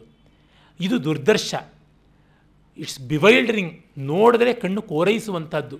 ಅತಿ ಗಂಭೀರ ಆಳವಾದದ್ದು. ಅಜಂ. ಅಂದರೆ ಇದಕ್ಕೆ ಹುಟ್ಟಿಲ್ಲ ಅಂದರೆ ಸಾವಿಲ್ಲ ಅಂತ. ಎಟರ್ನಲ್ ಟ್ರೂತ್ನ ಹೇಳಿರುವಂಥದ್ದು. ಸಾಮ್ಯಂ, ವೈಷಮ್ಯ ಇಲ್ಲ. ಎಲ್ಲ ಕಡೆ ಸಮವಾದದ್ದು. ವಿಶಾರದಂ, ಅತ್ಯಂತ ಪ್ರಬುದ್ಧವಾದ ತಿಳುವಳಿಕೆಯನ್ನು ಹೊಂದಿರೋದು. ಮತ್ತು ದ್ವಂದ್ವಕ್ಕೆ ಅವಕಾಶ ಇಲ್ಲ. ಅನಾನಾತ್ಮ, ಹಾಗೋ ಹೀಗೋ ಹೊಯ್ದಾಟ ಕನ್ಫ್ಯೂಷನ್ಗೆ ಅವಕಾಶ ಇಲ್ಲ. ಆ ರೀತಿಯಾಗಿರುವಂಥ ಇದಕ್ಕೆ ನಮ್ಮ ಶಕ್ತಿ ಇದ್ದಷ್ಟು ನಮಸ್ಕಾರ ಸಲ್ಲಿಸೋಣ ಹಿರಿಯಣ್ಣನವರಿಗೆ ಅಂತ. ಅವರಿಗೆ ನಮಸ್ಕಾರ ಅವರ ಅಧ್ಯಯನದ ಮೂಲಕ. ಅವರ ವಿಚಾರಗಳ ಅನುಸಂಧಾನದ ಮೂಲಕ ನನ್ನ ಸ್ನೇಹಿತರು ಗಾಯತ್ರಿ ಈ ಉಪನ್ಯಾಸ ಮಾಲೆಯನ್ನು ಏರ್ಪಾಟು ಮಾಡಿದಾಗ ಹಲವರು ಕೇಳಿದ್ರಂತೆ, ಇದ್ಯಾಕೆ ಮಾಡ್ತಿದ್ದೀರಾ? ತುಂಬ ಕಡಿಮೆ ಇದರ ಶಬ್ದ, ಹಿರಿಣ್ಣ ಅನ್ನೋ ಶಬ್ದವೇ ಹೆಚ್ಚಾಗಿ ಕೇಳಿಲ್ಲ. ಅವರ ಬಗ್ಗೆ ಏನು ವಿಶೇಷ ಅಂತ. ಅದೇ ಕಾರಣ. ಅದಕ್ಕೆ ಇದೊಂದು ಇಂಟ್ರಡಕ್ಷನ್ ನಾನು ತುಂಬ ಪ್ರಬುದ್ಧವಾದ ಭಾಷಣ ಮಾಡಿದ್ದೀನಿ ಅಂತೇನೋ ಅಂದುಕೊಳ್ತಾ ಇಲ್ಲ. ಅದೇ ಕೆಲವರು ಕಷ್ಟ ಅಂತಲೂ ಅನ್ನಬಹುದು ನಾನು ಬಲ್ಲೆ ಅದರ ತೊಡಕೆಷ್ಟು ಅಂತ. ಎಷ್ಟೋ ಪರಿಭಾಷೆಗಳನ್ನು ಸ್ಪಷ್ಟೀಕರಣ ಇಲ್ಲದೆಯೇ ಟೇಕನ್ ಫಾರ್ ಗ್ರ್ಯಾಂಟೆಡ್ ಅಂತ ಬಳಸಿದ್ದೀನಿ. ಅನಿವಾರ್ಯತೆ ಇದೆ. ಹಿರಿಯಣ್ಣನವರ ಒಂದೊಂದು ವಾಕ್ಯವನ್ನು ಓದಿಯೂ ಒಂದೊಂದು ಪ್ರವಚನ ಮಾಡ್ಬೋದು. ಅವರ ಒಂದೊಂದು ಪುಸ್ತಕವನ್ನು ಇಟ್ಟುಕೊಂಡು ಒಂದೊಂದು ಆರೇಳು ತಿಂಗಳ ಕಾಲ ಒಂದು ಕೋರ್ಸ್ ಮೆಟೀರಿಯಲ್ ಆಗಿ ಮಾಡುವಂಥ ಶಕ್ತಿ ಸಾಮಗ್ರಿ ಉಂಟು. ಹಾಗಾಗಿ ಇದು ಅವರ ಕೃತಿಗಳನ್ನು ಓದುವ ಕಡೆಗೆ ಪ್ರೇರಿಸಿದರೆ ನನ್ನ ಪ್ರಯತ್ನ ಸಾರ್ಥಕ. ನಮ್ಮ ಅಭಿಜ್ಞಾನದಿಂದ ಪ್ರಾತಿನಿಧಿಕವಾಗಿ ಹಿರಿಯಣ್ಣನವರ ಕೆಲವು ಬರಹಗಳು ಸುಮಾರು ಎಂಟು ಬರಹಗಳನ್ನು ಕನ್ನಡದ ಅನುವಾದದಲ್ಲಿ ನನ್ನ ಸ್ನೇಹಿತರು ಡಾಕ್ಟರ್ ಮಹೇಶ್ ಅಡಕೋಳಿಯವರು ಮಾಡಿದ್ದಾರೆ. ಅದಕ್ಕೊಂದು ಪೀಠಿಕೆಯನ್ನು ನಾನು ಬರೆದಿದ್ದೀನಿ. ಅದು ಬರಲಿದೆ. ಅದು ನಿಮಗೆ ತುಂಬ ಪ್ರಯೋಜನಕಾರಿ ಆಗಬಹುದು ಇಂಗ್ಲೀಷಿಗಿಂತ ಕನ್ನಡ ಹಿತ ಅನ್ನುವರು ನಮ್ಮ ಪ್ರೊಫೆಸರ್ ಪ್ರಭುಶಂಕರ ಅವರು ಮಾಡಿರುವ ಭಾರತೀಯ ತತ್ವಶಾಸ್ತ್ರದ ರೂಪುರೇಷೆಗಳು ಅಂತ ಔಟ್ಲೈನ್ಸ್ ಆಫ್ ಇಂಡಿಯನ್ ಫಿಲಾಸಫಿ ಪುಸ್ತಕ ಅಭಿನವ ಪ್ರಕಾಶನದವರು ಈಚೆಗೆ ಮತ್ತೆ ರೀಪ್ರಿಂಟ್ ಮಾಡಿದ್ರು ತುಂಬ ಚೆನ್ನಾಗಿ. ಬಹಳ ಹಿಂದೆಯೇ ಪ್ರೊಫೆಸರ್ ಕೆ ಬಿ ರಾಮಕೃಷ್ಣರಾಯರು ಭಾರತೀಯ ತತ್ವಶಾಸ್ತ್ರದ ಮೂಲಾಂಶಗಳು ಅಂತ essentials of Indian philosophy translate ಮಾಡಿದ್ದಾರೆ. ಅದೀಗ ಔಟ್ ಆಫ್ ಪ್ರಿಂಟ್ ಆದರೆ ಮೈಸೂರು ಯೂನಿವರ್ಸಿಟಿಯಿಂದ ಪ್ರಿಂಟ್ ಆಗಿ ಬಂದದ್ದು. ಮತ್ತು ಇನ್ನು ಅವರ ಲೇಖನಗಳು ಯಾವುದೂ ಕನ್ನಡದಲ್ಲಿ ಅನುವಾದವಾಗಿಲ್ಲ. ಮಹೇಶ್ ಅಡಕೋಳಿಯವರದೇ ಪ್ರಥಮ. ಮತ್ತೊಂದು ಅವರ ಮ್ಯಾಗ್ನಮ್ ಓಪಸ್ ಅಂತ ಏನಿದೆ ಇಂಡಿಯನ್ ಕನ್ಸೆಪ್ಷನ್ ಆಫ್ ವ್ಯಾಲ್ಯೂಸ್ ಅಚಿರದಲ್ಲಿಯೇ ಪ್ರಿಂಟ್ ಆಗಿ ಬರುತ್ತದೆ ಅಚಲಾನಂದರ ಅನುವಾದದಲ್ಲಿ. ಇದಿಷ್ಟು ಮಾಹಿತಿಯನ್ನು ಕೊಟ್ಟು ಈ ಅವಕಾಶ ಕೊಟ್ಟ ನಿಮ್ಮೆಲ್ಲರಿಗೆ, ಪ್ರಾಯೋಜಕರಿಗೆ, ಸಹೃದಯರಿಗೆ ಒಂದನೇ ಓಂ ತತ್ಸತ್. ವಂದನಾರ್ಪಣೆ ಆಗಬೇಕಾದ್ದು ಪ್ರೊಫೆಸರ್ ಹಿರಿಯಣ್ಣ ಅವರಿಗೆ. ಆ ಕೆಲಸವನ್ನು ಡಾಕ್ಟರ್ ಗಣೇಶ್ ಅವರು ಆಗಲೇ ಮಾಡಿ ಆಗಿದೆ. ಈ ನಾಲ್ಕು ದಿವಸದ ಅದ್ಭುತವಾದ ಪ್ರವಚನ ಮಾಲೆ ಕೇಳಿದ್ದೀವಿ. ಶ್ರೀಮತಿ ಗಾಯತ್ರಿ ವೆಂಕಟೇಶ್ ಅವರು ಉದಾರವಾಗಿ ಪ್ರಾಯೋಜನೆ ಮಾಡಿದ್ದರಿಂದ ಇದು ಸಾಧ್ಯ ಆಯಿತು. ಪ್ರಾರಂಭದಲ್ಲಿ ಹಿರಿಯಣ್ಣ ಅಂಥ ಈಗಿನ ಪೀಳಿಗೆಗಂತೂ ತುಂಬ ಪರಿಚಿತ ಅಂತ ಹೇಳೋಕ್ಕೆ ಆಗದೇ ಇರೋಂಥ ಒಬ್ಬ ಚಿಂತಕರ ಬಗ್ಗೆ ಪ್ರವಚನಮಾಲೆ ಮಾಡಿದ್ರೆ ಅದು ಎಷ್ಟು ಜನಕ್ಕೆ ಅದರಲ್ಲಿ ಆಕರ್ಷಣೆ ಬರಬಹುದು ಮತ್ತು ಮಾತನಾಡುವವರಾದರೂ ಎಷ್ಟು ಮಾತಾಡಬಹುದು ಅನ್ನುವ ಸಂದೇಹಗಳೆಲ್ಲ ಇದ್ದವು ಆದರೆ ಈ ನಾಲ್ಕು ದಿವಸ ಎಷ್ಟು ಆಸಕ್ತಿಯಿಂದ, ತನ್ಮಯತೆಯಿಂದ ನೀವೆಲ್ಲ ಕೇಳಿದ್ದೀರಿ. ಅನ್ನೋದು ಈ ಪ್ರಯತ್ನ ಸಾರ್ಥಕವಾಗಿದೆ ಅನ್ನೋದನ್ನು ತೋರಿಸತ್ತೆ. ಕೆಲವು ಸಂಗತಿಗಳು ಎದ್ದು ಕಾಣುತ್ತವೆ. ಹಿರಿಯಣ್ಣ ಅವರ ಚಿಂತನೆಯ ಮತ್ತು ಬರಹದ ಗುಣ. ಮೊದಲನೆಯದಾಗಿ ಅದರಲ್ಲಿ ಇರುವ ಪ್ರೆಸಿಷನ್ ಕರಾರುವಾಕ್ಕಾದ ನ್ಯೂನಾಧಿಕವಲ್ಲದ ವಿಶ್ಲೇಷಣೆ.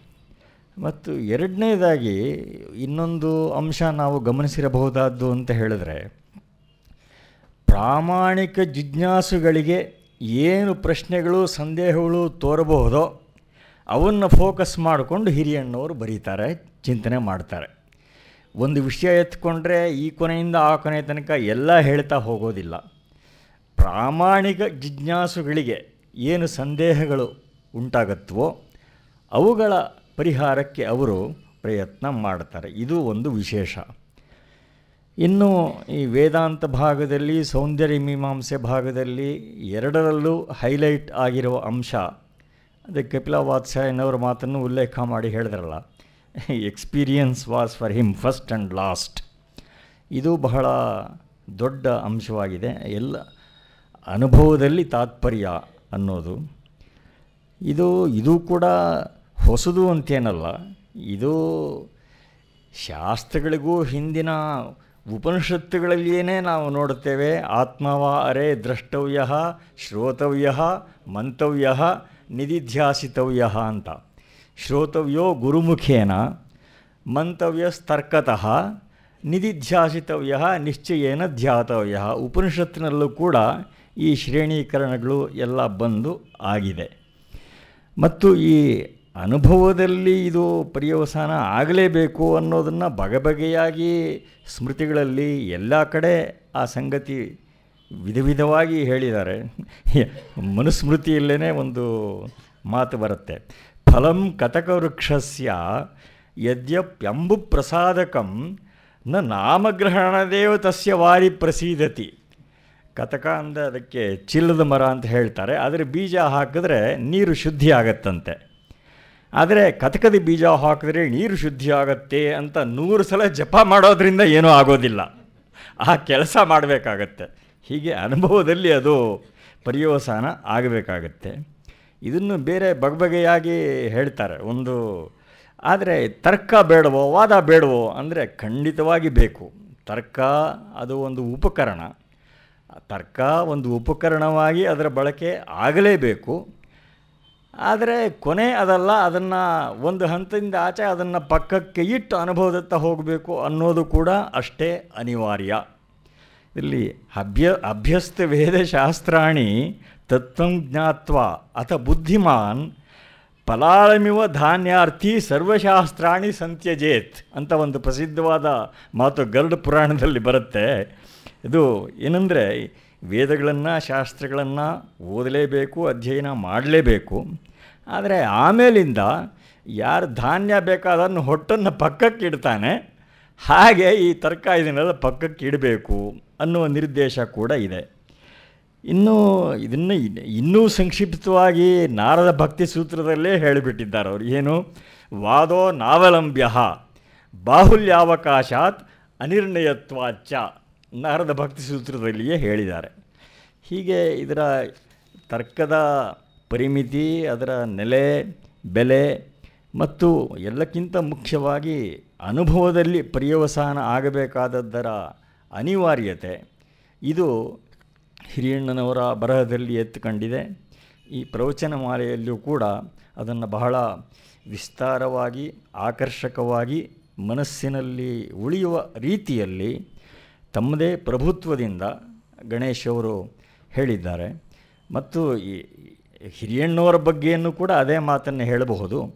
ಹಿರಿಯಣ್ಣನವರಿಗೆ ಇಷ್ಟು ಸ್ಫುಟವಾಗಿ ಅಸಂದಿಗ್ಧವಾಗಿ ಹೇಳುವ ಶಕ್ತಿ ಹೇಗೆ ಬಂತು ಅಂತ ಕೆಲವು ಸಲ ಆಶ್ಚರ್ಯ ಆಗತ್ತೆ. ಅದು ಅದರಲ್ಲೂ ಅದರ ರಹಸ್ಯನೂ ಇದೆ. ಮಾಸ್ಟರಿ ಇದ್ದ ಕಡೆ ಕ್ಲಾರಿಟಿ ಇರುತ್ತೆ. ಇದು ಮೂಲವಾದ ತತ್ವ. ಮಾಸ್ಟರಿ ಇದ್ದರೆ ಕ್ಲಾರಿಟಿ ಇರುತ್ತೆ. ನಾವು ಇಂಟಿಮೀಡಿಯೇಟ್ ಕಾಲೇಜ್ನಲ್ಲಿ ಓದೋ ದಿನ, ಓದ್ತಾ ಇದ್ದ ದಿನಗಳಲ್ಲಿ ಡಾಕ್ಟರ್ ಸಿ ವಿ ರಾಮನ್ ಅವರು ಉಪನ್ಯಾಸಗಳು ಕೇಳಿದ್ವು. ನೇಚರ್ ಆಫ್ ಎಕ್ಸ್ರೇಸ್ ಅಂತ ಎರಡು ದಿವಸ ಉಪನ್ಯಾಸ ಮಾಡಿದ್ರು. ನಾವು ಇಂಟರ್ಮೀಡಿಯೇಟ್ ಮಟ್ಟದ ವಿದ್ಯಾರ್ಥಿಗಳಿಗೆ ಡಾಕ್ಟರ್ ಸಿ ವಿ ರಾಮನ್ ಹೇಳಿದ ಒಂದೊಂದು ಮಾತು ಅರ್ಥವಾಯಿತು. ಈ ಕ್ಲಾರಿಟಿ ಯಾವುದರಿಂದ ಬರುತ್ತೆ ಅಂದರೆ ಮಾಸ್ಟರಿಯಿಂದ ಬರುತ್ತೆ. ಅದು ಹಿರಿಯಣ್ಣವರ ಬಗ್ಗೆ ಹೇಳಬಹುದು ಡಾಕ್ಟರ್ ಗಣೇಶ್ ಬಗ್ಗೆ ಕೂಡ ಹೇಳಬಹುದು. ಹೀಗೆ ಬಹಳ ದಿವಸ ನಮ್ಮ ಮನಸ್ಸಿನಲ್ಲಿ ಉಳಿಯುವಂಥ ಒಂದು ಸೊಗಸಾದ ಉಪನ್ಯಾಸ ಮಾಲಿಕೆಯನ್ನು ಡಾಕ್ಟರ್ ಗಣೇಶ್ ಅವರು ಮಾಡಿಕೊಟ್ಟಿದ್ದಾರೆ. ಇದನ್ನು ಪ್ರಾಯೋಜನೆ ಮಾಡಿ ಶ್ರೀಮತಿ ಗಾಯತ್ರಿ ವೆಂಕಟೇಶ್ವರು ಉಪಕಾರ ಮಾಡಿದ್ದಾರೆ. ಪ್ರಾಯೋಜಕರಿಗೆ, ಉಪನ್ಯಾಸಕರಿಗೆ, ಗೋಖಲೆ ಸಂಸ್ಥೆಯ ಪರವಾಗಿ, ತಮ್ಮೆಲ್ಲರ ಪರವಾಗಿ ಹಾರ್ದಿಕವಾದ ಕೃತಜ್ಞತೆಯನ್ನು ಅರ್ಪಿಸ್ತೇನೆ.